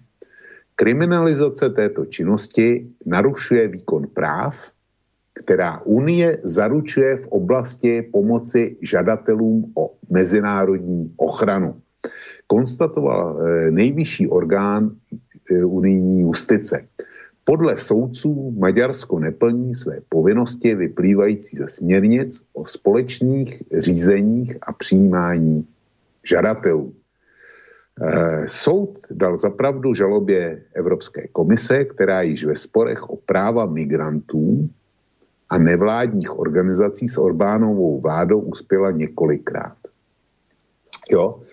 Takže hmm. Maďarsko je odsouzený za to, že na jeho území pustí migranty, pustí migranty, který dorazí přes Srbsko a e, provinila se tím, že dokumenty, které mají vyplnit, jsou v maďarštině a že e, tam e, je nějaký postih za to, když se do toho začínají montovat ty e, věčně spravedliví a, a páchači dobra ze všelijakých těch humanitárních eh, organizací. Takže za to je Maďarsko sankcionované. Eh, co to bude znamenat konkrétně, jestli budou platit nebo e, k něčemu budou odsouzený, já nevím. To, to, to momentálně není důležité. A teď se podívej na to, co se děje na polsko-běloruských hmm. hranicích. Tam ty Eh, migranti, ty nelegálové, kteří jdou přes Bělorusko, tak ani nedostanou šanci, aby o ten azyl eh, mohli požádat. Tam, eh, tam jsou mrtví, tam jsou, tak jsou, tam jsou exemplárně mrtví, to, to nejsou žádný, žádný vejmysly, prostě už jsou tam dneska mrtví. No, ja ti len trošku do toho vočko skočím. My ani vlastne nevieme, koľko ich tam je mrtvých, pretože polská strana odmieta vpúšťať na tieto Přesne. mesta novinárov. Takže polská no. strana no. si dokonca môže dovoliť urobiť to, že žiadna novinárska noha tam nevkročí a je to v poriadku. Borisku, to jsem měl nachystaný teďko, protože do Maďarska se ty migranti jako dostanou, když překonají ten plot, tak se do Maďarska dostanou a můžou e, zahájit ten proces o přiznání azylu. Jo? Můžou zahájit ten proces. Naproti tomu do Polska se nedostanou, tam ty lidi jsou, e, jsou prostě v nějaké nárazníkové zóně, kdy za něma stojí e, běloruská pohraniční stráž, nepouští je zpátky a před nima, před nima je žiletkový plot a polský vojáci, který je nepouští do Polska. Ty lidi, ty jsou v naprosto bezvýchodné situaci, ty, ty nemají šanci. Já si neumím, já si neumím představit, že bych takhle přežíval někde to, to bych asi spáchal, spáchal sebevraždu, protože na nic, na nic jiného to není. Čili Maďaři, eh, Maďaři zahájí azylový řízení a je to špatně a musíme je potrestat, protože to nedělají v souladu s právama Evropské unie, protože to brání, eh, jakže oni to eh, kriminalizace této činnosti narušuje výkon práv, která Unie zaručuje v oblasti pomoci žadatelům o mezinárodní ochranu ty chudáci na, na těch polských hranicích nebo litevských, ty ani nemají šanci požádat o, o tu ochranu.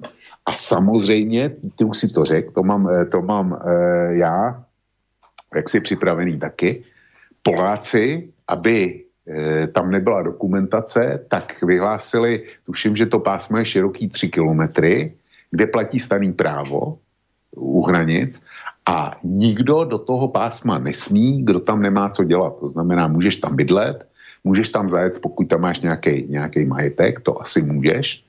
Může lesníci jistě smí do lesa těžit a, a tak podobně. A jinak už tam smí jenom, eh, smí jenom vojsko a e, policie. Jo, ty, ty silové orgány, který, který mlátí těma pendrekama e, ty nebožáky, co by chtěli do Polska a Eh, stříkají na ně z vodních děl, teďko, teďko to, to musí být opravdu, opravdu radost v těchto teplotách, co jsou, tak jako Maďarsko je trestaný za to, že umožní začít azylový řízení, ale Polsko je chváleno za to, že s těma chudákama zametá asi stejným způsobem, jako, jako to dělali náckové v koncentráku, jo? Když, když, přijel, když přijel nový transport. Tak to je, to je, úplně, to je úplně stejný. Takže to je čerstvý rozsudek ze 16.11. Ale v tom, v tom textu je řečeno, že už že je to jeden z mnoha, takže jsem šel, eh, takže jsem šel po těch, který byli, který byli předtím a mám něco, co je doopravdy chuťovka. To taky přečtu.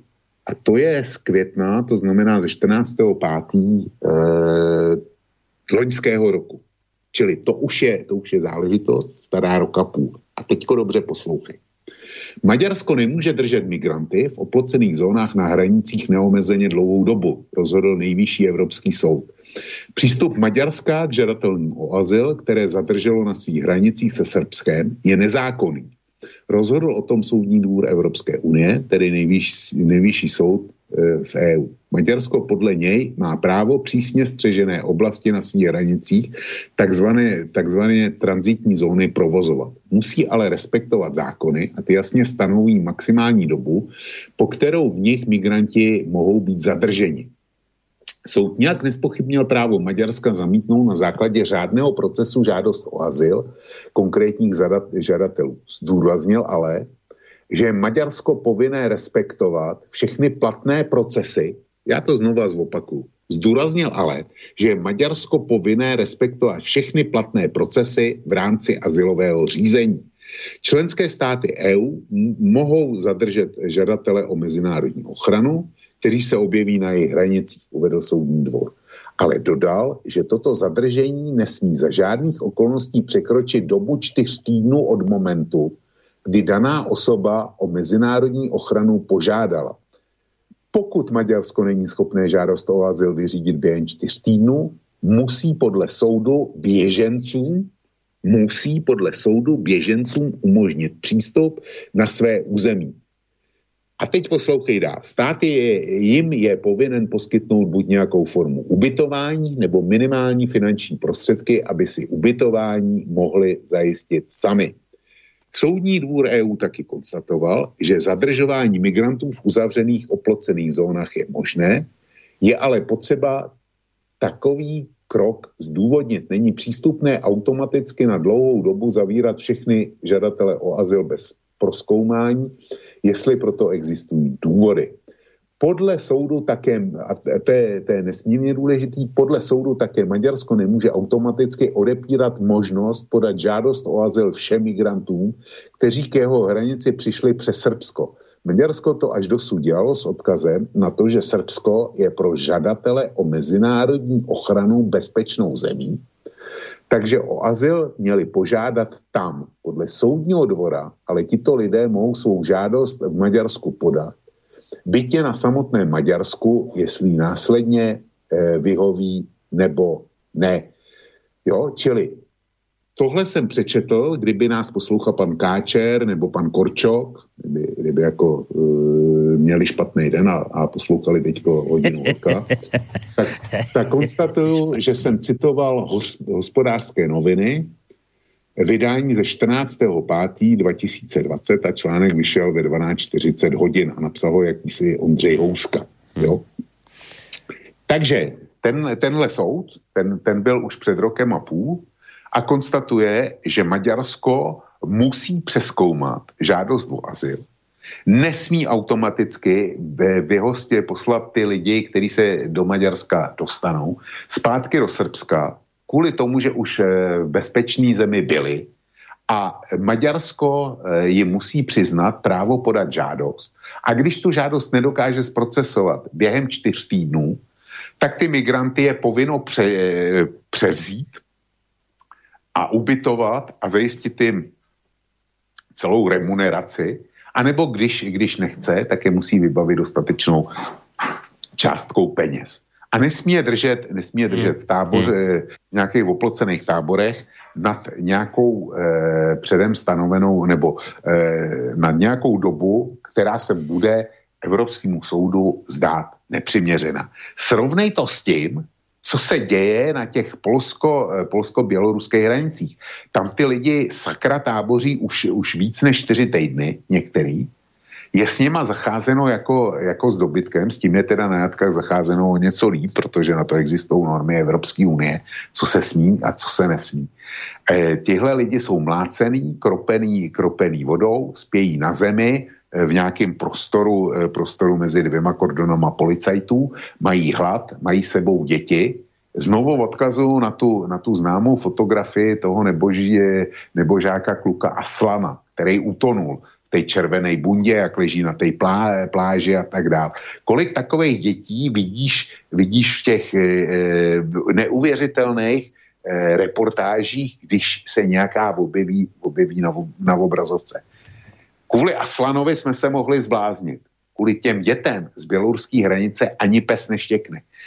Maďarsko je, odsu, je odsuzovaný v sérii, je povinno přebrat migranty, nesmí je vrátit, přestože, přicházejí, přestože si k nám přicházejí zachránit život takzvaně, ale přicházejí už z bezpečné země.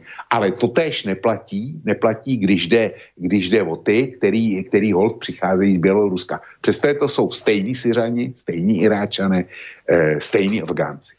Jo. No, ja sa tu už teda mrvím na stoličke, keď to počúvam, lebo toto sú presne tie chvíle, keď by som najradšej vybuchol. Od, od zlosti, od nespravodlivosti, od toho všetkého hrozného, čo tu máme a Najviac asi z toho, že sa toho dopúšťa ten západ, ktorého sme žiaľ súčasťou. Um, ale u nás na Slovensku sa vočko hovorí, že také porekadlo, že kde nie je žalobca, tam nie je sudca.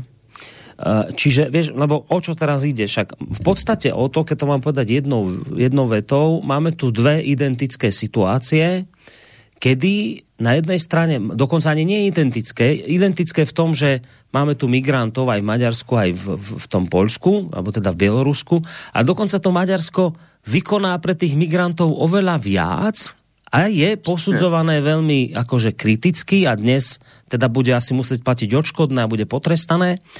Na druhej strane Polsko, ktoré sa správa horšie ako Erdoğan k, k, k utečencom a nie je nič. A teraz ale, prečo hovorím to, že kde nie sudcov ani žalob, nie, žalobca, nie ani sudca, na to Maďarsko musel predsa dať niekto e, nejaké, či trestné oznámenie, alebo niečo v, tam, v tom zmysle, že sa tým začal Európsky súd zaoberať. Čiže e, ja teraz rozmýšľam tak, že asi by bolo na mieste podať teraz žalobu na Polsko za to, že sa takto správa k utečencom. A potom by bolo zaujímavé sledovať, ako sa s touto otázkou vysporiada ten istý Európsky súd. Pretože možno to môže byť tak, že to prejde mlčaním, pokiaľ nikto na to Polsko nepodá nejaké... Ja neviem, vieš, neviem, ako sa to robí, keď sú to štáty. To asi nie je klasické trestné oznámenie na štát. Neviem, ako to celé funguje, ale asi by to bolo najideálnejšie vyriešiť týmto spôsobom, aby ten istý súd v identickej situácii opäť rozhodoval a bolo by naozaj potom veľmi zaujímavé sledovať, ako by sa ten súd popasoval teda s týmito dvoma identickými situáciami. Lebo pokiaľ ide o politiku, politikov, ja už som zachytil taký akoby takú snahu o chabý argument, prečo dnes je vlastne v prípade Polska možné robiť toto, čo robíme a prečo v prípade Maďarska a iných to nebolo možné, ale naozaj veľmi chabý argument, ale poviem ho. No lebo e, toto Lukašenko priamo organizuje. Toto je organizované Lukašenkom. Toto je proste niečo, o čom my vieme, že on to priamo organizuje, on tých migrantov zváža. On robí všetko preto, aby ich proste posťahoval z tých krajín, kde chcú tí ľudia nešťastní utekať. Čiže toto je organizovaná činnosť Lukašenka, kdežto tam tí pri tom Maďarsku a čo, to boli proste utečenci, ktorí naozaj len utečali, utekali, no však nikto ich neorganizoval, žiaden takýto nejaký posledný, ako toho Lukašenka volajú po, posledný autoritársky e, vládca. Nikto takých neorganizoval. To bola proste nejaká taká akcia húfna, tak iste tam spolupracovníky prevádzači a hento tamto, ale že tu akože ten kvalitatívny rozdiel teraz medzi týmito dvoma situáciami je presne v tomto, že tuto v tomto prípade to je priamy útok zo strany Lukašenka na Európsku úniu a preto my máme právo sa teraz takto tvrdo brániť. A preto napríklad pán Korčok hovorí, že v tomto prípade tie plot chápeme, veď oni to nechceli tí Poliaci Mirnik z Dýrnik stavať, ale tá vážna situácia, ktorú Lukašenko vytvoril, tá nás oprávňuje k takýmto tvrdým krokom a obdobne pri tom Maďarsku toto nebolo. Proste pri Maďarsku to bola taká, proste, rozumieš, tam to bola neorganizovaná záležitosť, ktorá len vyplývala z toho, že ľudia utekali. No tak, ale tu je ten kvalitatívny rozdiel v tom, že to organizuje Lukašenko. Takže v tom je rozdiel. No, to, to je opravdu chabá argumentace. Protože já si myslím, že nám musí vadit, nebo příčina zla je přece ten nápor migrantů, nelegálních migrantů do Evropské unie. To je ten hlavní problém. Ne, kdo to, eh, kdo to organizuje, to je, to je úplně jedno a eh, docela by mě zajímalo, jak by dokazovali, že Lukašenko to organizoval to za prvé. Za druhé, že mu v tom nepomáhal Erdogan, protože Lukašenko byl v Turecku a tam si, tam si velmi notovali ty dva a Erdogan nechal lítat e, linky e, z Turecka do Minska a, a věděl, že přiváží, převáží tyhle migranty, věděl to. Takže e, to je další věc. Třetí námitka je, že e, všichni si pamatujeme, co se dělo loni v zimě na řecko-turecké hranici, kdy Erdogan vyzval migranty k tomu, že jim otevře cestu z Turecka do Evropy a Evropská unie nereagovala na to nijak. Žádné sankce vůči Turecku nepřijala. A čtvrtý a nejdůležitější argument je, že všichni si pamatujeme rok 2015. A tuším, že 30. srpen. A známé prohlášení Angely Merkel, kdy řekla, že se musí Evropa otevřít migrantům ze Sýrie, že to je akt humánosti a vlastně naše povinnost. A dodala k tomu ono známé vír, vír Schaffendas. Jo. A jestli teda eh, Lukašenko eh, zve, a mě by zajímalo, jak to dokážou před soudem, že to organizoval, na základě čeho, jaký důkazy by měli, tak eh, to prohlášení Angely Merkel najít eh, na internetu není vůbec žádný problém a e, tady ten důkaz je přímý, explicitní a e, obstál by před každým soudem. Angela Merkelová v podstatě spustila tu obrovskou migrační vlnu, která potom následovala tím svým prohlášením. Takže, e, takže zase bychom měli srovnávat stejný se stejným. Jo. A ty si se ale ptal původně, kdo prostě konstatoval si, že platí, že když není žalobce, není ani soudce, že by teda e, někdo měl podat hmm. žalobu na Polsko, aby to stejný soud rozhodl. No, a teďko si se ptal, kdo. Mm-hmm. Tak já jsem se vrátil k tomu prvnímu článku, který jsem citoval a e, přečtu znova začátek. E, e, e, s e, trestní, trestáním organizací pomáhajícím cizincům s azylovým řízením porušilo Maďarsko právo Evropské unie. Rozhodl o tom soudní dvůr EU, který tak dal zapravdu Evropské komisi v další za série žalob vůči zákonům iniciovaným proti migrační maďarskou vládou. Čili tady máš odpověď, eh, odpověď na to, kdo žaloval. Byla to Evropská unie. Já nevím, jestli to bylo přímo na poput eurokomisařky pro tyhle ty záležitosti e, Věry Jourové, nebo hmm. jestli to byl ještě její předchůdce, ale jeden z těch dvou to určitě byl. Takže já bych očekával, že stejný člověk, nebo minimálně teda stejná část e, toho byrokratického referátu Evropské unie v Bruselu, tak po, zažaluje Polsko teďko. No. Tak by to malo byť. Toto by bolo po správnosti. A nie len to, ja by som čakal tých vecí viac, že jednak by som teda čakal automaticky žalobu. Ďalšia vec, ktorá je zvláštna, tá sa už netýka len teda politikov, ale napríklad tých ľudskoprávnych organizácií. Ja si, si všetci pamätáme, všetci si pamätáme slečnu, ja si to dodnes to meno pamätám, či to už bola, hádam aj, nedaj Bože, pani Raketeová, taká tá v dredoch, ktorá tam na tej lodi Sea-Watch, či ak sa to volalo, ako veľmi zachraňovala tých migrantov, ona si to zobrala tak za svoje a teraz aj, aj v, v ťažkých podmienkach, aj pod hrozbou stíhania policajného, však bola chvíľu zavretá, proste išla do toho, pomáhala. Ja fakt by som teraz očakával, že teda po, podľa vzoru toho, čo dorábali a dorábajú dodnes na to mori, títo ľudskoprávni aktivisti, tak by som teraz očakával, že budú všemožne pomáhať tým bieloruským ak to tak môžem povedať, utečencom, že budú teraz, ja neviem, že napríklad v tomto prípade by som si to predstavoval, že budú strihať ten plot. Alebo že budú vytvárať nejaké tunely kopať, alebo proste čokoľvek, čokoľvek, čo tým ľuďom pomôže.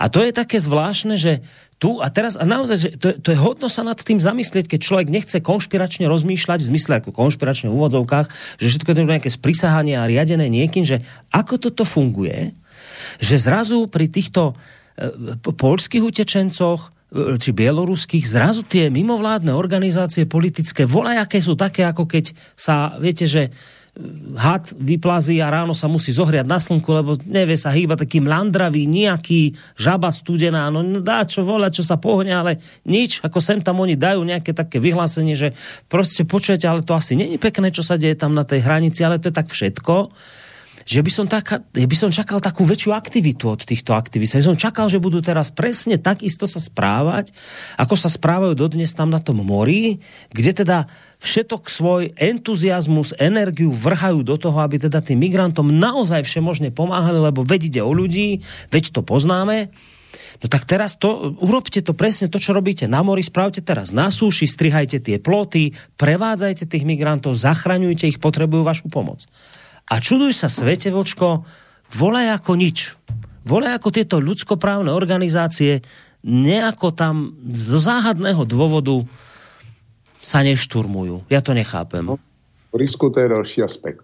Další aspekt, který budí akorát hnus a opovržení a ukazuje, jak jsme prolhaní. Sami, eh, sami sobě lžeme naprosto nevýdaným způsobem. Já bych čekal, že uslyším o vysokém komisariátu Organizace spojených národů, který, který e, do této situace najede a začne apelovat na Evropskou unii, na Polsko, e, na všechny zúčastněný, aby, aby k tomu zaujali nějaký trochu rozumný, realistický postoj.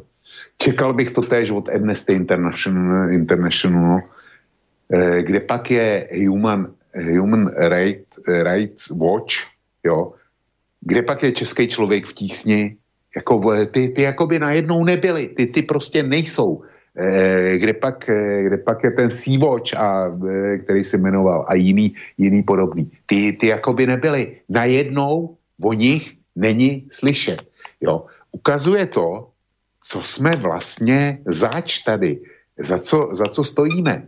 Aby bylo jasno, eh, pokud si náhodou posluchači myslí, že Vlk a Borísek eh, otočili a když jde o Bělorusko, tak jsou najednou pro vítání migrantů, eh, tak to eh, můžu posluchače ujistit, že ani náhodou se, se nám nic podobného nepřihodilo. My pouze říkáme jednu věc, že jestliže je trestáno Maďarsko, tak by mělo být trestáno i Polsko. Jestliže jsme proti tomu, aby migranti do Evropy přicházeli přes Baltský země a Polsko, tak eh, bych, eh, požadujeme zavedení stejného režimu na eh, migrantech, který jedno jestli po pozemní hranici nebo, nebo eh, přes ostrovy. A v každém případě stejný postup by měl být zvolený pro migranty, který vyplouvají na těch, na těch gumových člunech přes středozemní moře. Jo? A končí v Itálii, končí na Maltě, končí na Kypru, eh, pak se rozvážejí po celé Evropě. Čili buďme, buďme sami k sobě upřímní a stanovme jednotný postoj. A jednotný řízení a bez ohledu na, nesmí přece rozhodovat o tom, jestli je migrant v kategorii refugees welcome, když přijde, když přijde e, z Libie přes moře, tak je refugees welcome a paní Raketeová a další podobný se můžou zbláznit, tak se, jak se o, o něj starají a jdou kvůli tomu e, do fešáckého kriminálu a pár dní. A e, tehdejší minister, e, italský minister vnitra, který, je tam, e, který do toho kriminálu e, posadil, tak nakonec skončí sám před soudem, protože je žalovaný eh, pro překročení práv a svých povinností a kdesi cosi. Takže když přijde, když přijde migrant z jihu přes středozemní moře, tak je v luxusní kategorii refugí z welcome a musíme ho, eh, musíme ho umístit v Evropě za každou cenu, bez ohledu na to, jestli tady má co dělat nebo nemá, dělat, nemá co dělat, tak to musí být. Když přijde z východu, z čistého východu, to znamená z Turecka, tak už to není luxusní kategorie refugees welcome, eh, pokud se nedostane na řecký ostrovy. Když se dostane na řecký ostrovy, tak eh, získává stejný statut jako, jako ten, který připlul z Líbě. Opět je to někdo, o koho, koho si musíme rozdělit, o koho se musíme postarat, kde platí všechny tyhle eh, luxusní, v úvozovkách luxusní podmínky. Když přijde z Turecka po pozemní hranici, tak už není z velkám, ale je to migrant druhé kategorie, který je vrácený zpátky Turecku. Ovšem e, Turecko za něj dostává peníze. Takže je to, je to e, vlastně kategorie chodící peněženka, to nazvu.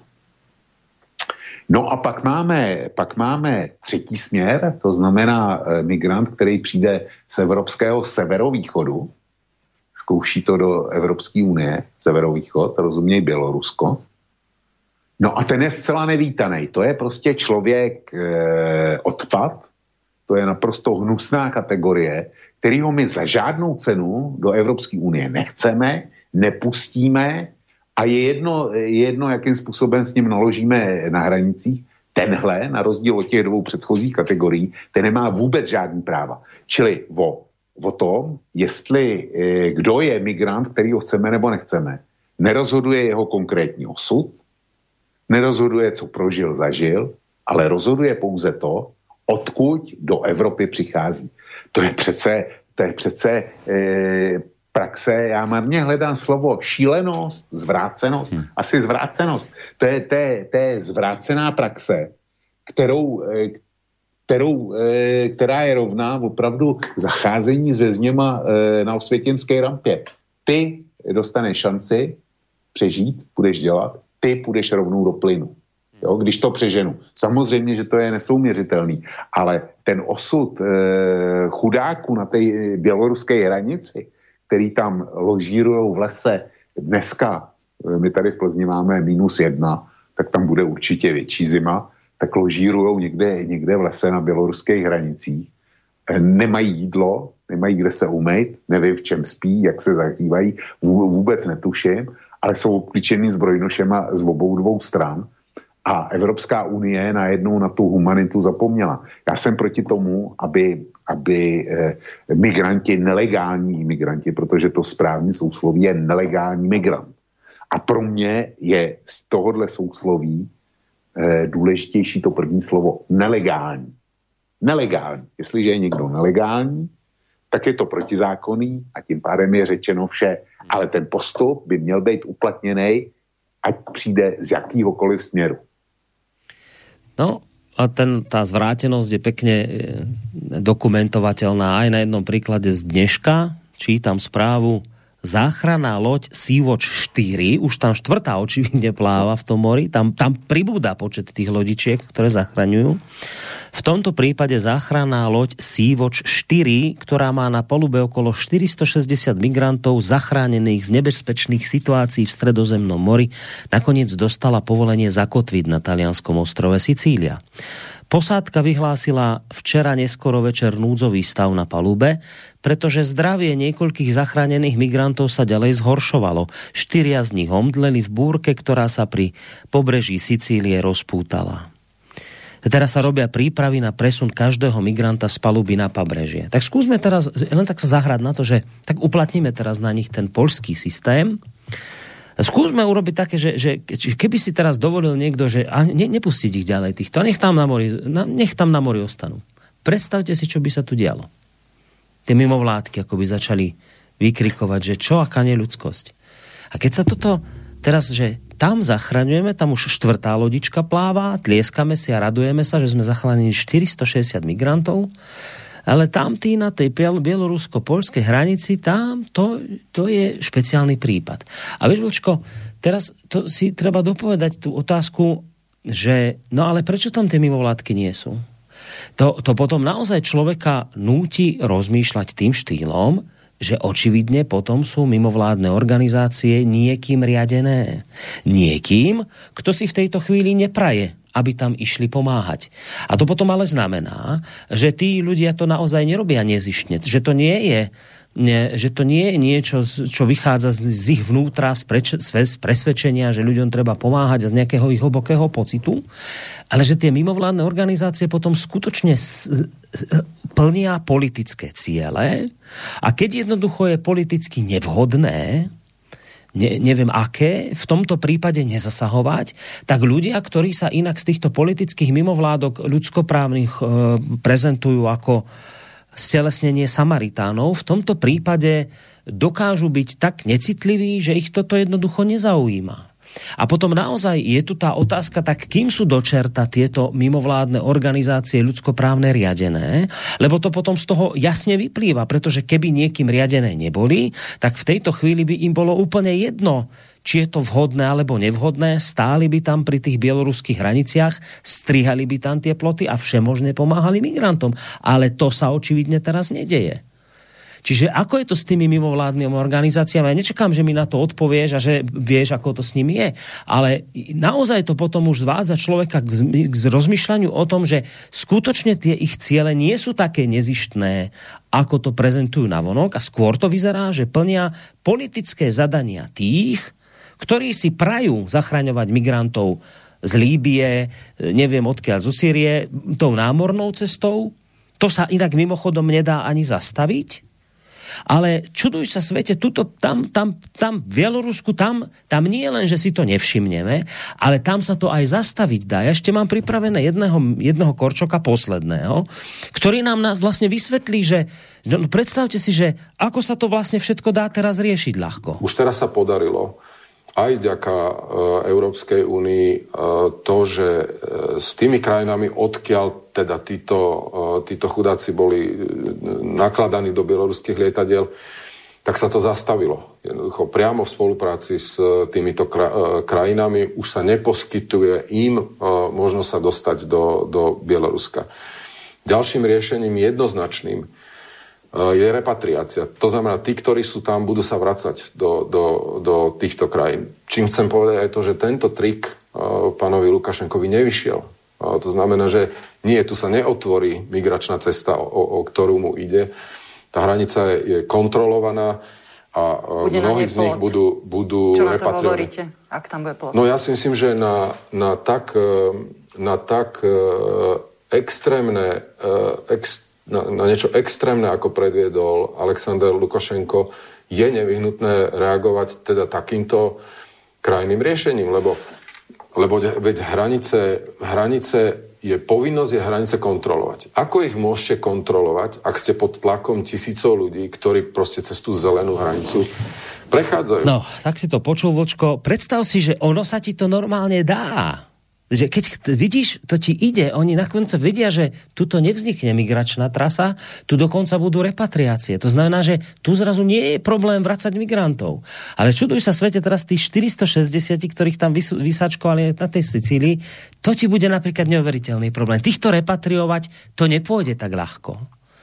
Ešte to sú všetko také, také zvláštnosti, ktoré vlastne nie sú zvláštnosťami, ktoré presne o tomto hovoria, o tomto našom bahne, v ktorom tu sme. A ja ti hneď dám priestor na to samozrejme zareagovať, len by som sa chcel tak prihovoriť tým našim kolegom, lebo už na nás idú uvaliť nový mediálny zákon, už idú aj z nás urobiť novinárov, lebo si to vraj zaslúžime, aj my dezoláti, konšpirátori a ruskí agenti. Samozrejme, že oni tým sledujú našu likvidáciu, ale to je jedno, to dám teraz bokom tak teda sa prihovorím tým mojim kolegom, ktorí nám často nadávajú, že sme konšpirátori, lebo furci niečo vymýšľame a klameme. Tak čo ste teda vy v tých mainstreamových novinách? Čo ste vy v tých verejnoprávnych médiách? Čo ste vy, tí mainstreamoví novinári, keď toto vy nevidíte a na toto absolútne nejako nereflektujete? Vy ste jednoducho slepí. Vy absolútne, ja teraz sa nebavím o politikoch, ja sa bavím teraz o novinároch, ani dokonca ľudskoprávne organizácie teraz nejdem spomínať, aké sú. Ja teraz tí novinári. Tí novinári a tí, ktorí nás tu budú označovať v slobodnom vysielači za konšpirátorov, lebo my nič iné nerobíme, len konšpirujeme, klameme ľudí, rozdeľujeme túto spoločnosť, rozoštvávame hodnoty európske a nie všetky tie drísty. Tak čo ste vy? Čo ste vy za novinári? A keď my šírime hoaxy, tak čo šírite touto vašou týmto, touto vašou nevšímavosťou, touto vašou selektívnou slepotou? Čo ste vy? Ako sa dá nazvať toto, toto vaše, táto vaša slepota? To nie je šírenie hoaxov. Čo to je? Čo je táto vaša slepota, že vy nedokáže si, nedokážete si takto postaviť otázku? Vy ako tupé telce Počúvate toho Korčoka, drukujete mu, prikyvujete, ako dobre hovorí, ale nikoho z vás nenapadne sa ho opýtať. A kde to, pán Korčok, vzniklo? Prečo ten Lukašenko je zrazu taký, aký je? Pán Korčok, počujte, a prečo Maďarov trestáme, ktorí išli v ústrety migrantom oveľa viac ako Poliaci a Poliakov nie? Prečo, pán Korčok, hovoríte, že v prípade vážnych situácií, ako je teraz, je možné zasiahnuť a potreba zasiahnuť, chrániť hranice? A prečo ste sa takto isto nezastávali Maďarov? A prečo hovoríte o tom, že sme teraz a hrdí ste na to, že sme pomáhali Litovcom stavať plot? A prečo ste sa nestávali proti tomu, keď Maďarom nadávali za stavanie plotov do fašistov? A takto by sme mohli pokračovať otázkami, otázkami, otázkami, na ktoré by tento americký minister zahraničných vecí Slovenskej republiky len hapkal a otvoril svoje oči. Ale toto vy v médiách nevidíte. Toto nie sú otázky, ktoré vy by ste sa zaoberali. Toto nie sú veci, ktoré vás trápia. Tak ak my šírime hoaxy, tak ako nazvať vás za túto vašu, neve, ne, za túto vašu nevšímavosť, za túto vašu selektívnu slepotu? Čo potom šírite vy? Morisku, to já, já bych s tebou nesouhlasil v jedné zásadní věci. Já si myslím, že to není o slepotě. Absolutně. Eh, protože jestliže, jestliže by byl někdo takhle exemplárně slepý, tak eh, by nemohl dělat v, žádným, v žádných sdělovacích prostředcích, protože ten by, ten by neviděl vůbec nic. Já ti neumím na to odpovědět, eh, co s těmahle lidma dělat. Nebo respektive v posluchačích jsme určitě dneska vzbudili další nelibost vůči Evropské unii. Já si myslím, že bude řada těch, který až se dostaneme k mailům a je jedno, jestli se k ním dostaneme dneska, nebo já spíš čekám, že to bude další mm-hmm. Asi tak to jo. spravíme, no. no. Eh, tak eh, tam bude řada, řada těch, kteří napíšou, no vidíte, tady, jak je ta Evropská unie eh, hrozná a hnusná, koukejme z ní utéct, včera bylo pozdě, tak tam budou. Určitě tam budou, určitě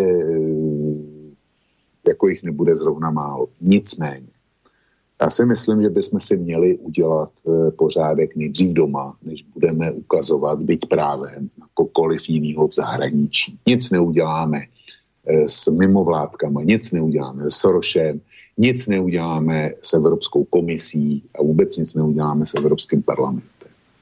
Ale ty máš něco nachystáno, ty jsi měl něco nachystáno a já mám ještě něco závěrečného nachystáno taky.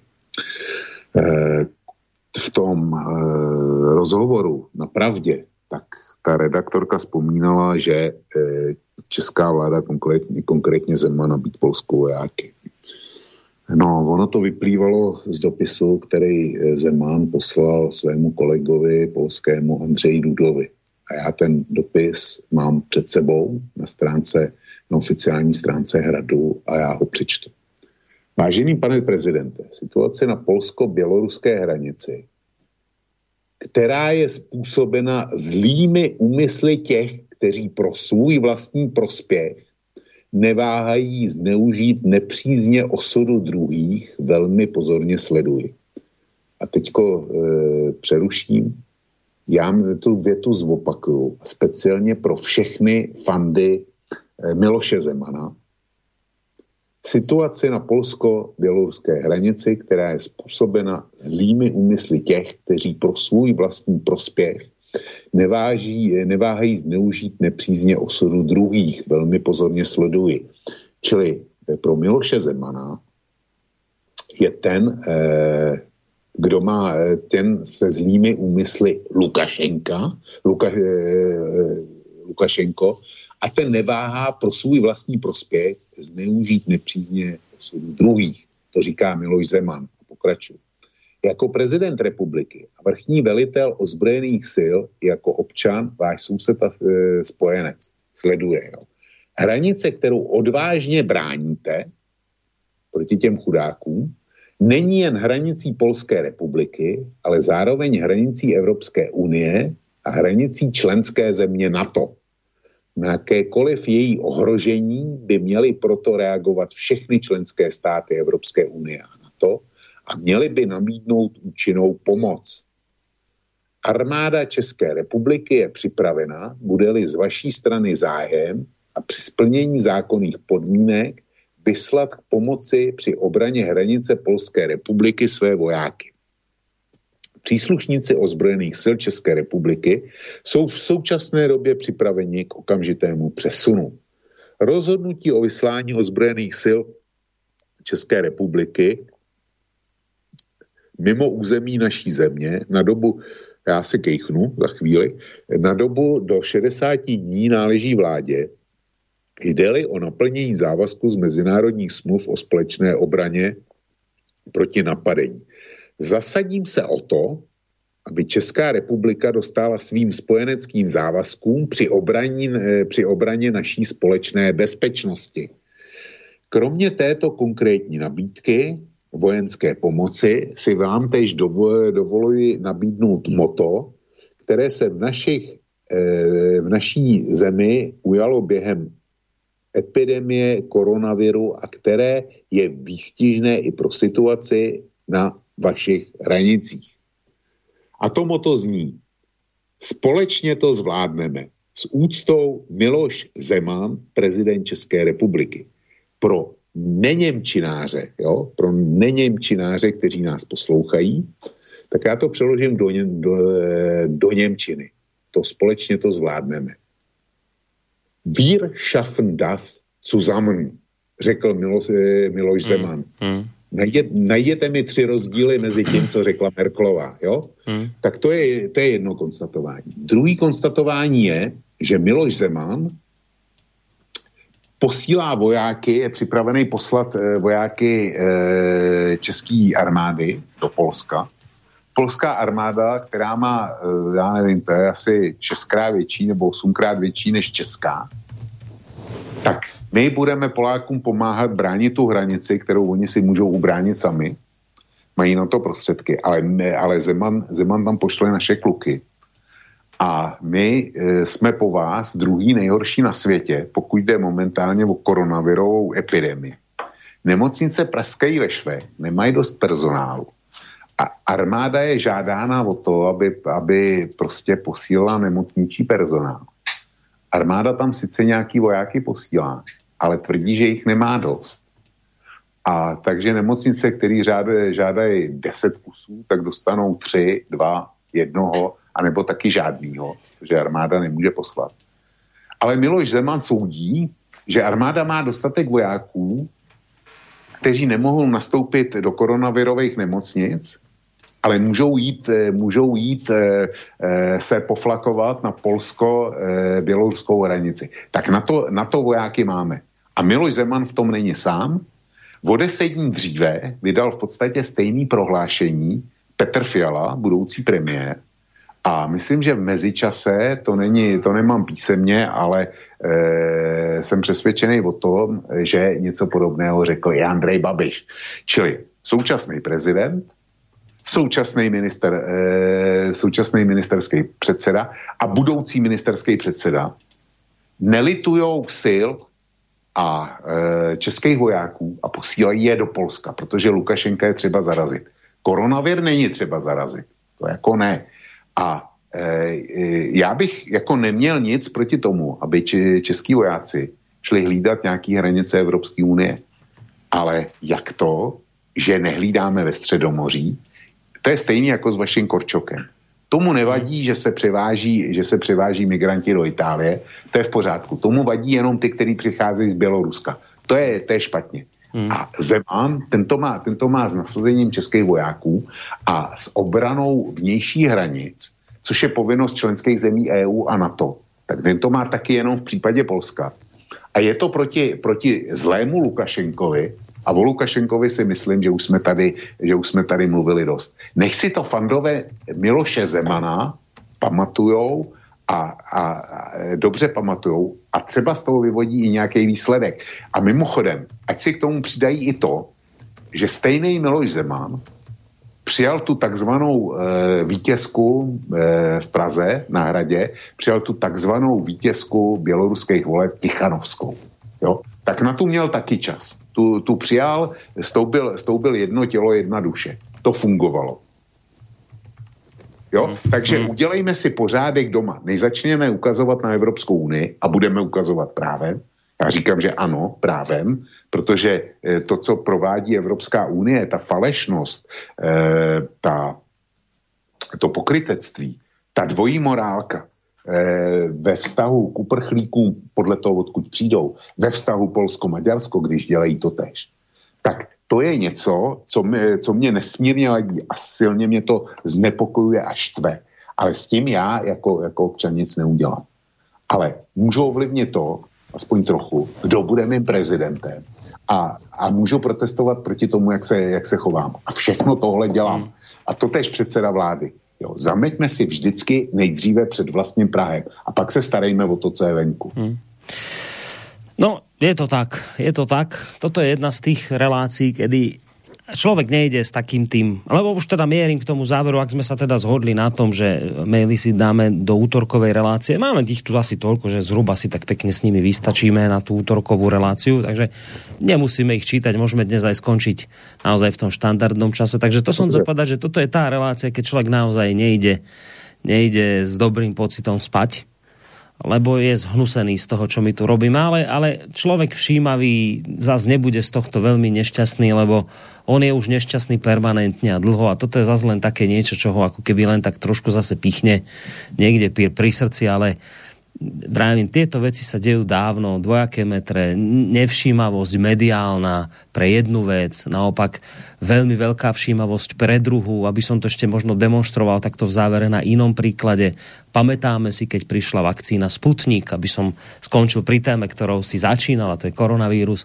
Keď prišla vakcína Sputnik, bola to nebezpečná vakcína, ruská hybridná zbraň, korčok, ktorého sme si tu púšťali. Robil všetko preto, aby ľudí od tejto vakcíny od, odhovoril. Vtedy bol najväčší antivaxer práve on. Dnes, on aj mu podobný, hovoria ľuďom, ako sa majú očkovať. Ale nie to som chcel povedať. Chcel som povedať iné. Keď sem prišla vakcína Sputnik, novinári a politici urobili všetko preto, aby pri vakcíne Sputnik bola odtajnená zmluva. Lebo iste sme očakávali, že tam budú strašné veci. Nakoniec viete, čo sa ukázalo? Nič. Vôbec nič. Hoci médiá sa strašne snažili urobiť z ničoho niečo, nakoniec sa ukázalo, že je to štandardná zmluva. A teraz sa ozvali hlasy, také slabé z prostredia samozrejme konšpirátorov, dezolátov, ako inak ruských agentov, taká logická výzva, že no tak teraz v rámci toho, aby sme teda boli konzistentní a konzekventní, tak, tak poďme odhaliť tie ďalšie zmluvy, tých iných vakcín, toho Pfizera, tej Moderny, tej AstraZeneca, toho Johnsona Johnsona. Tak poďme, keď sme už odhalili tú Rusku, tak poďme aj tie ostatné odhaliť.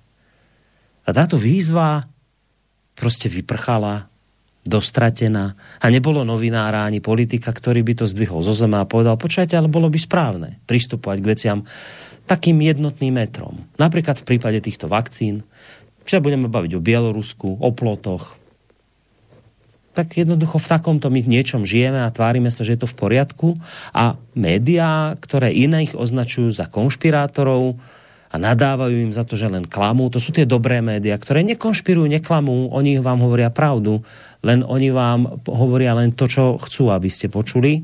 Pri tý, tomto type médií si treba všímať, čo vám nehovoria. A oni vám, oni vám toho nehovoria strašne veľa.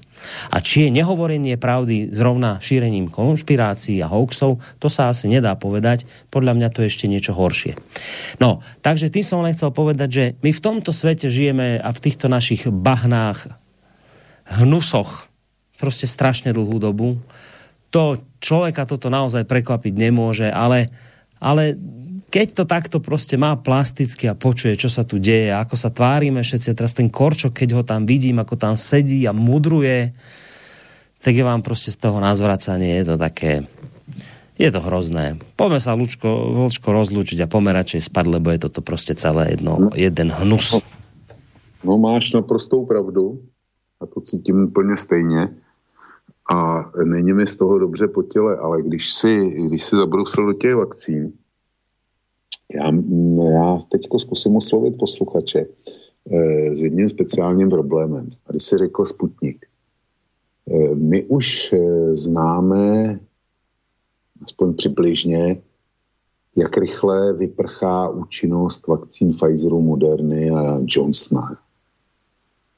Mě by zajímalo, jak e, údaje o stejném parametru Sputniku. Já, je, já na ně nemůžu nikde narazit, pravděpodobně to bude dáno e, jazykovou nedostatečností, ale jestliže někdo má přístup k, k nějaké studii, která popisuje, jak slávne účinok, účinek Sputniku v čase, tak by mi to velmi zajímalo. Protože to, co se děje, to, to covidové šílenství, který eh, v našich dvou zemích propuklo. A v podstatě, eh, v podstatě i jinde, byť tam mají chytřejší politiky tak eh, a disciplinovanější občany, tak je to zřejmě v míře výrazně menší než u nás. Na Slovensku a v Čechách, tak je dáno tím, že prostě sázka na vakcíny se ukázala být sice sázkou dobrou, nutnou, nicméně, že účinnost těch vakcín čase je daleko menší, než si, než si všichni mysleli. Takže ten problém eh, vznikl z toho, že se lidi očkovali na jaře, chránilo je to přes léto, ale eh, mnohé už to nechrání, nechrání na podzim, neřknuli v zimě. Víme to eh, pozitivně o Johnsonovi, o Pfizerovi i o Moderně, ale nejsou žádní údaje o Sputniku. A mě by zajímalo, jakou výdrž má Sputnik. Protože možná, že bychom zjistili, mimoriadne zajímavú vec. Možná. No, a dobre, však dal si výzvu, možno sa niekto nájde, kto si dá zmerať, alebo si zmeral protilátky a odpíšete, ale neveňme tému, ostaňme pri tejto. Už som sa chcel rozlúčiť, ale ráne si však volajú poslucháči teraz, akurát sa rozvonili, tak dajme ešte priestor poslucháčom no, na telefóne, ak teda nič nemáš proti. Dobrý večer. Dobrý večer, e, Peter z Košic. V prvom rade by som vám chcel, pán Koroni, poďakovať za to prerozprávanie Lukašenkovho prejavu. Bolo to naozaj ako fantastické, krásny, múdry prejav. Takže a teraz e, niečo, čo spája celú vašu reláciu s tým záverom, aj keď zdanlivo sú to úplne rozdielne veci.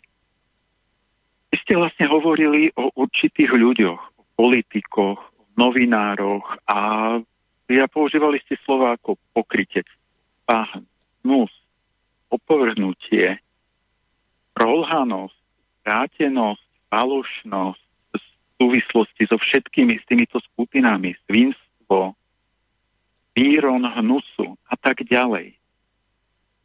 A teraz ja to, áno, to je pravda.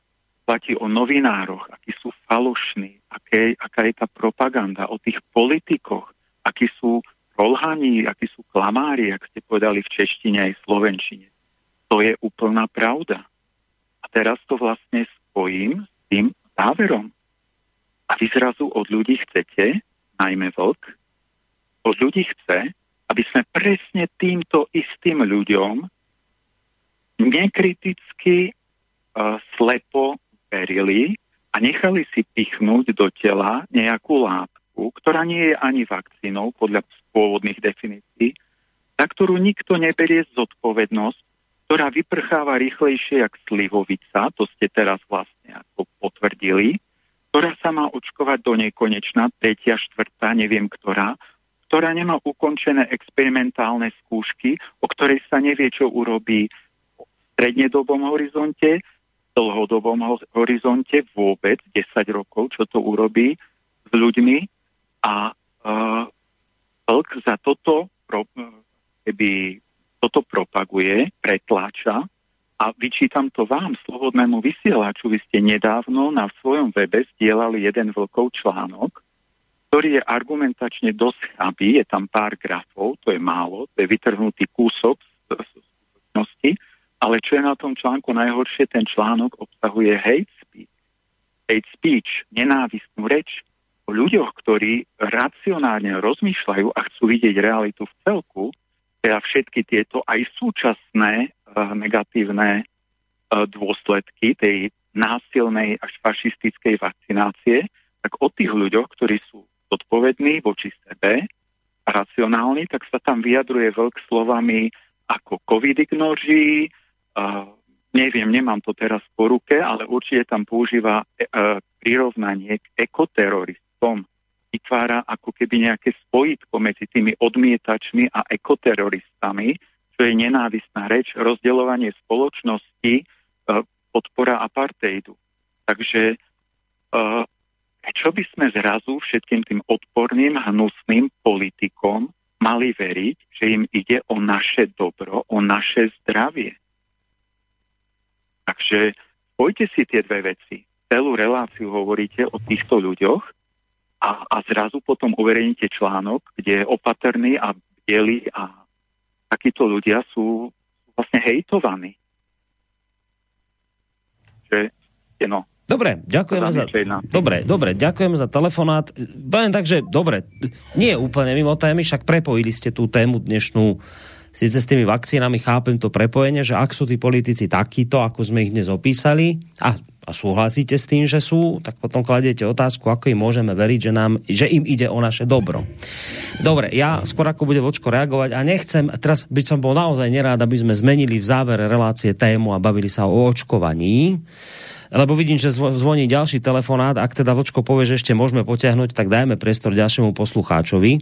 Ale ja len predtým poviem, že viete, že to ja teraz dobro myslím toto sú zbytočné apely, ktoré robíte na mňa, že niečo budete vytýkať slobodnému vysielaču, že niečo zverejnil od vlka. Ja vám poviem to, čo hovorím vždy.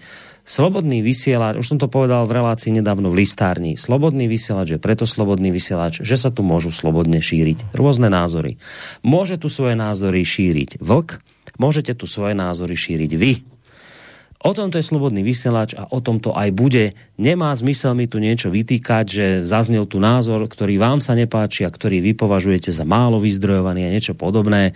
A nakoniec k tomu hate speechu, viete, že na druhej strane povedzme si otvorene, že niekedy zase aj tí ľudia, ktorí sa odmietajú očkovať, tiež niekedy nepoužijú zrovna naj, e, povedzme, vycibrenejší jazyk, niekedy tiež vedia byť dosť nahnevaní. Takže zase, keď už ne, posudzujeme vlka za jeho, povedzme, výrazy covid ignory, tak niekedy je to slovo, slovo covid ignor oveľa miernejšie než počúvame možno zo strany tých, ktorí sa odmietajú očkovať smerom k tým, ktorí sa očkujú. Čiže nebuďme zase podľa mňa takto prehnane korektní, keď to kritizujeme, tú prehnanú korektnosť, nebuďme takýto prehnane korektní privlkovi, že nás zrazu extrémne vyrušuje jeho slovo covid ignory a pomaly ideme z toho dom dlop lebo čo si to dovolil na nás povedať?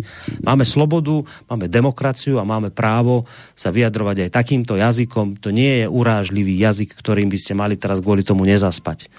Čiže toto by som len povedal, ale opakujem, ne, netreba tu robiť takéto výčitky slobodnému vysielaču, lebo my sme tu na to, aby sme dovolili slobodnú diskusiu Áno, aj takú, s ktorou v niektorých ohľadoch nemusíte súhlasiť, v niektorých ohľadoch, povedzme ako dnes, zrejme s týmito migrantmi, tam sme sa asi trafili spolu s vami, tam asi súhlasíte, ale proste slobodný vysielač je o tomto.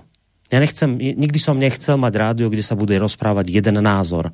Sú už takéto médiá, nájdete ich aj na jednej strane, aj na druhej strane. Slobodný vysielač, kým bude slobodný vysielačom, budú sa tu šíriť rôzne názory, a to je jediná devíza tohto rádia a musí byť zachovaná. No, Vlčko, môžeš zareagovať, ak chceš. Teraz nemáme telefón. No, to, takže... že, to, to víš, že chci. E, Petr Skošiec je můj, e, můj dlouholetý fanda a e, dneska to zase e, dokázal, ale to není vůbec důležitý tohle. On říká, že mě vadí, když politici, politici selhávají u migrantů, a podporuji je, e, když jde o očkování a že to je, že to je bezcharakterní a protimluv a tak dále a tak dále.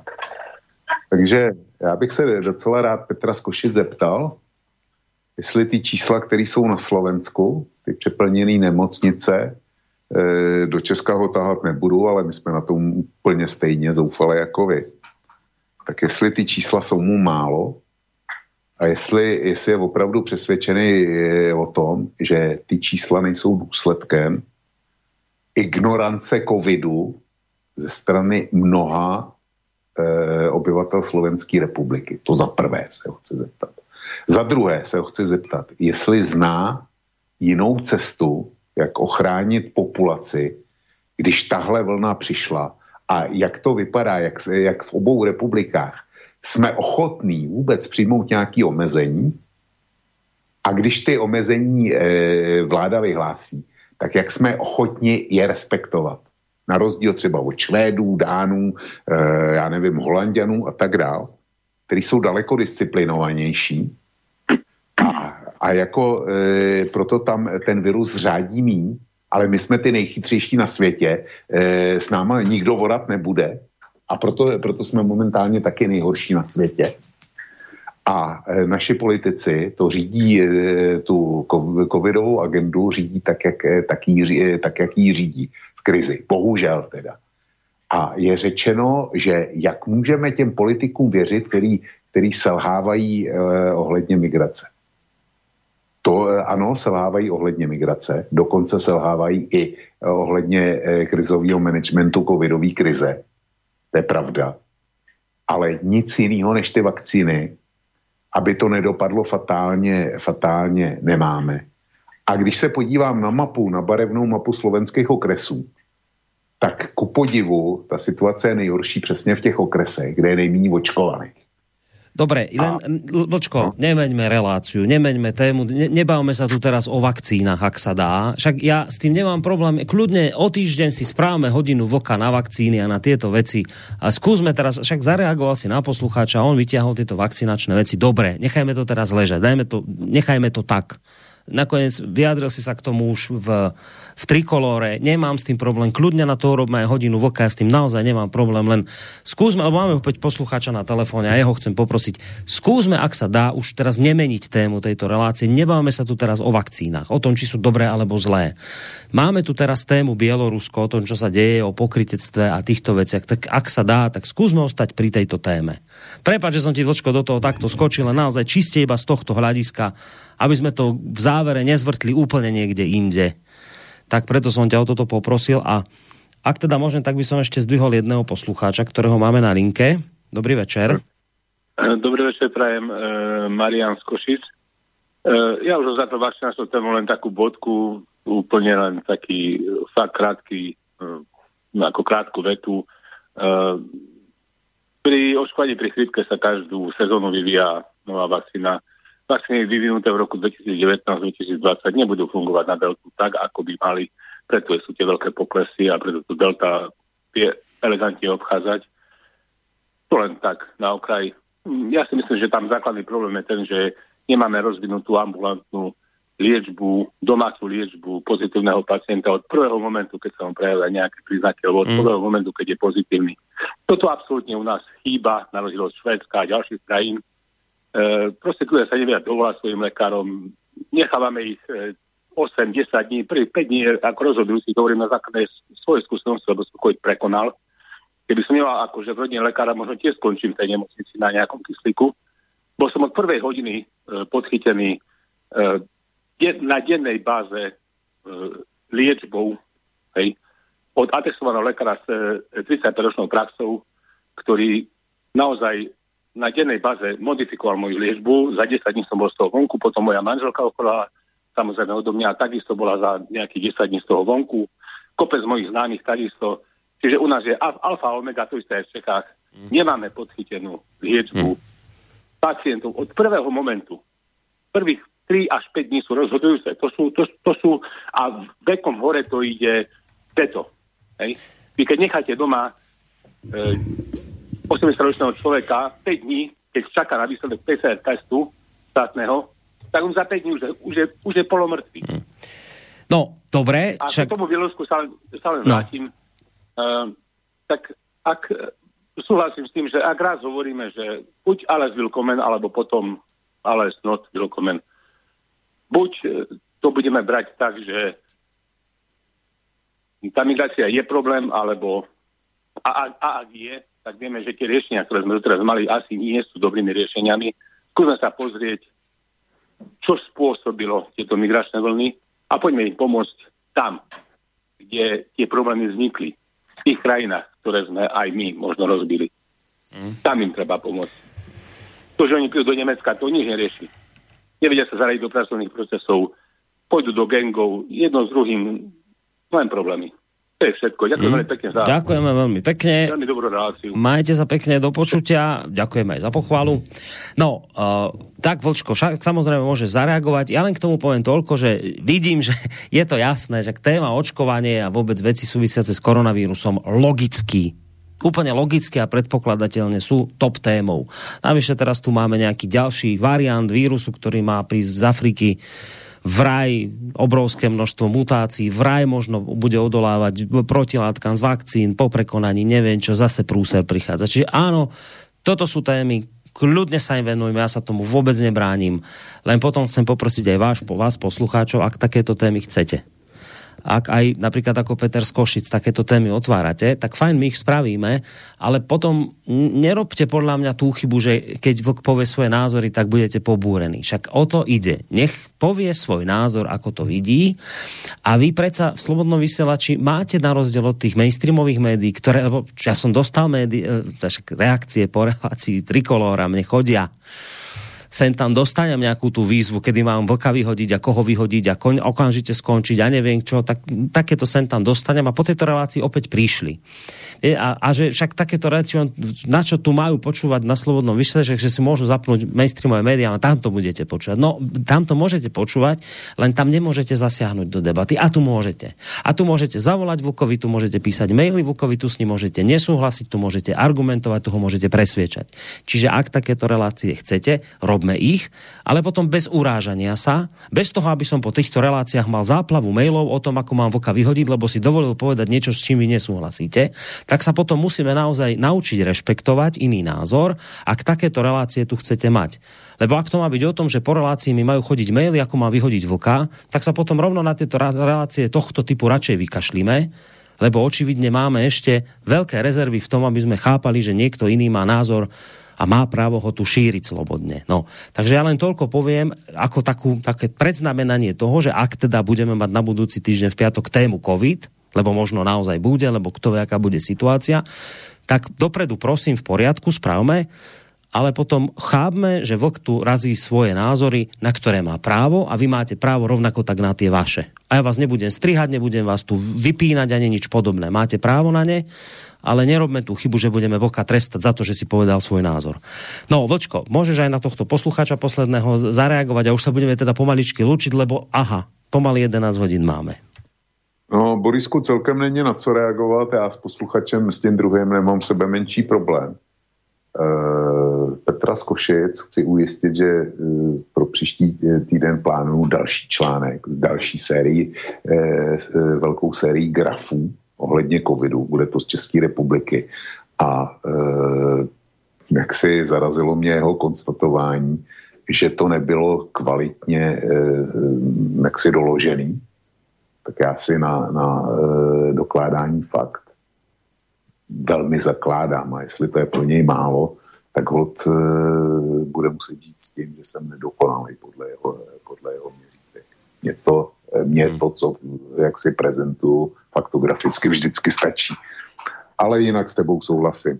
Takže asi skončíme dneska. Mm-hmm.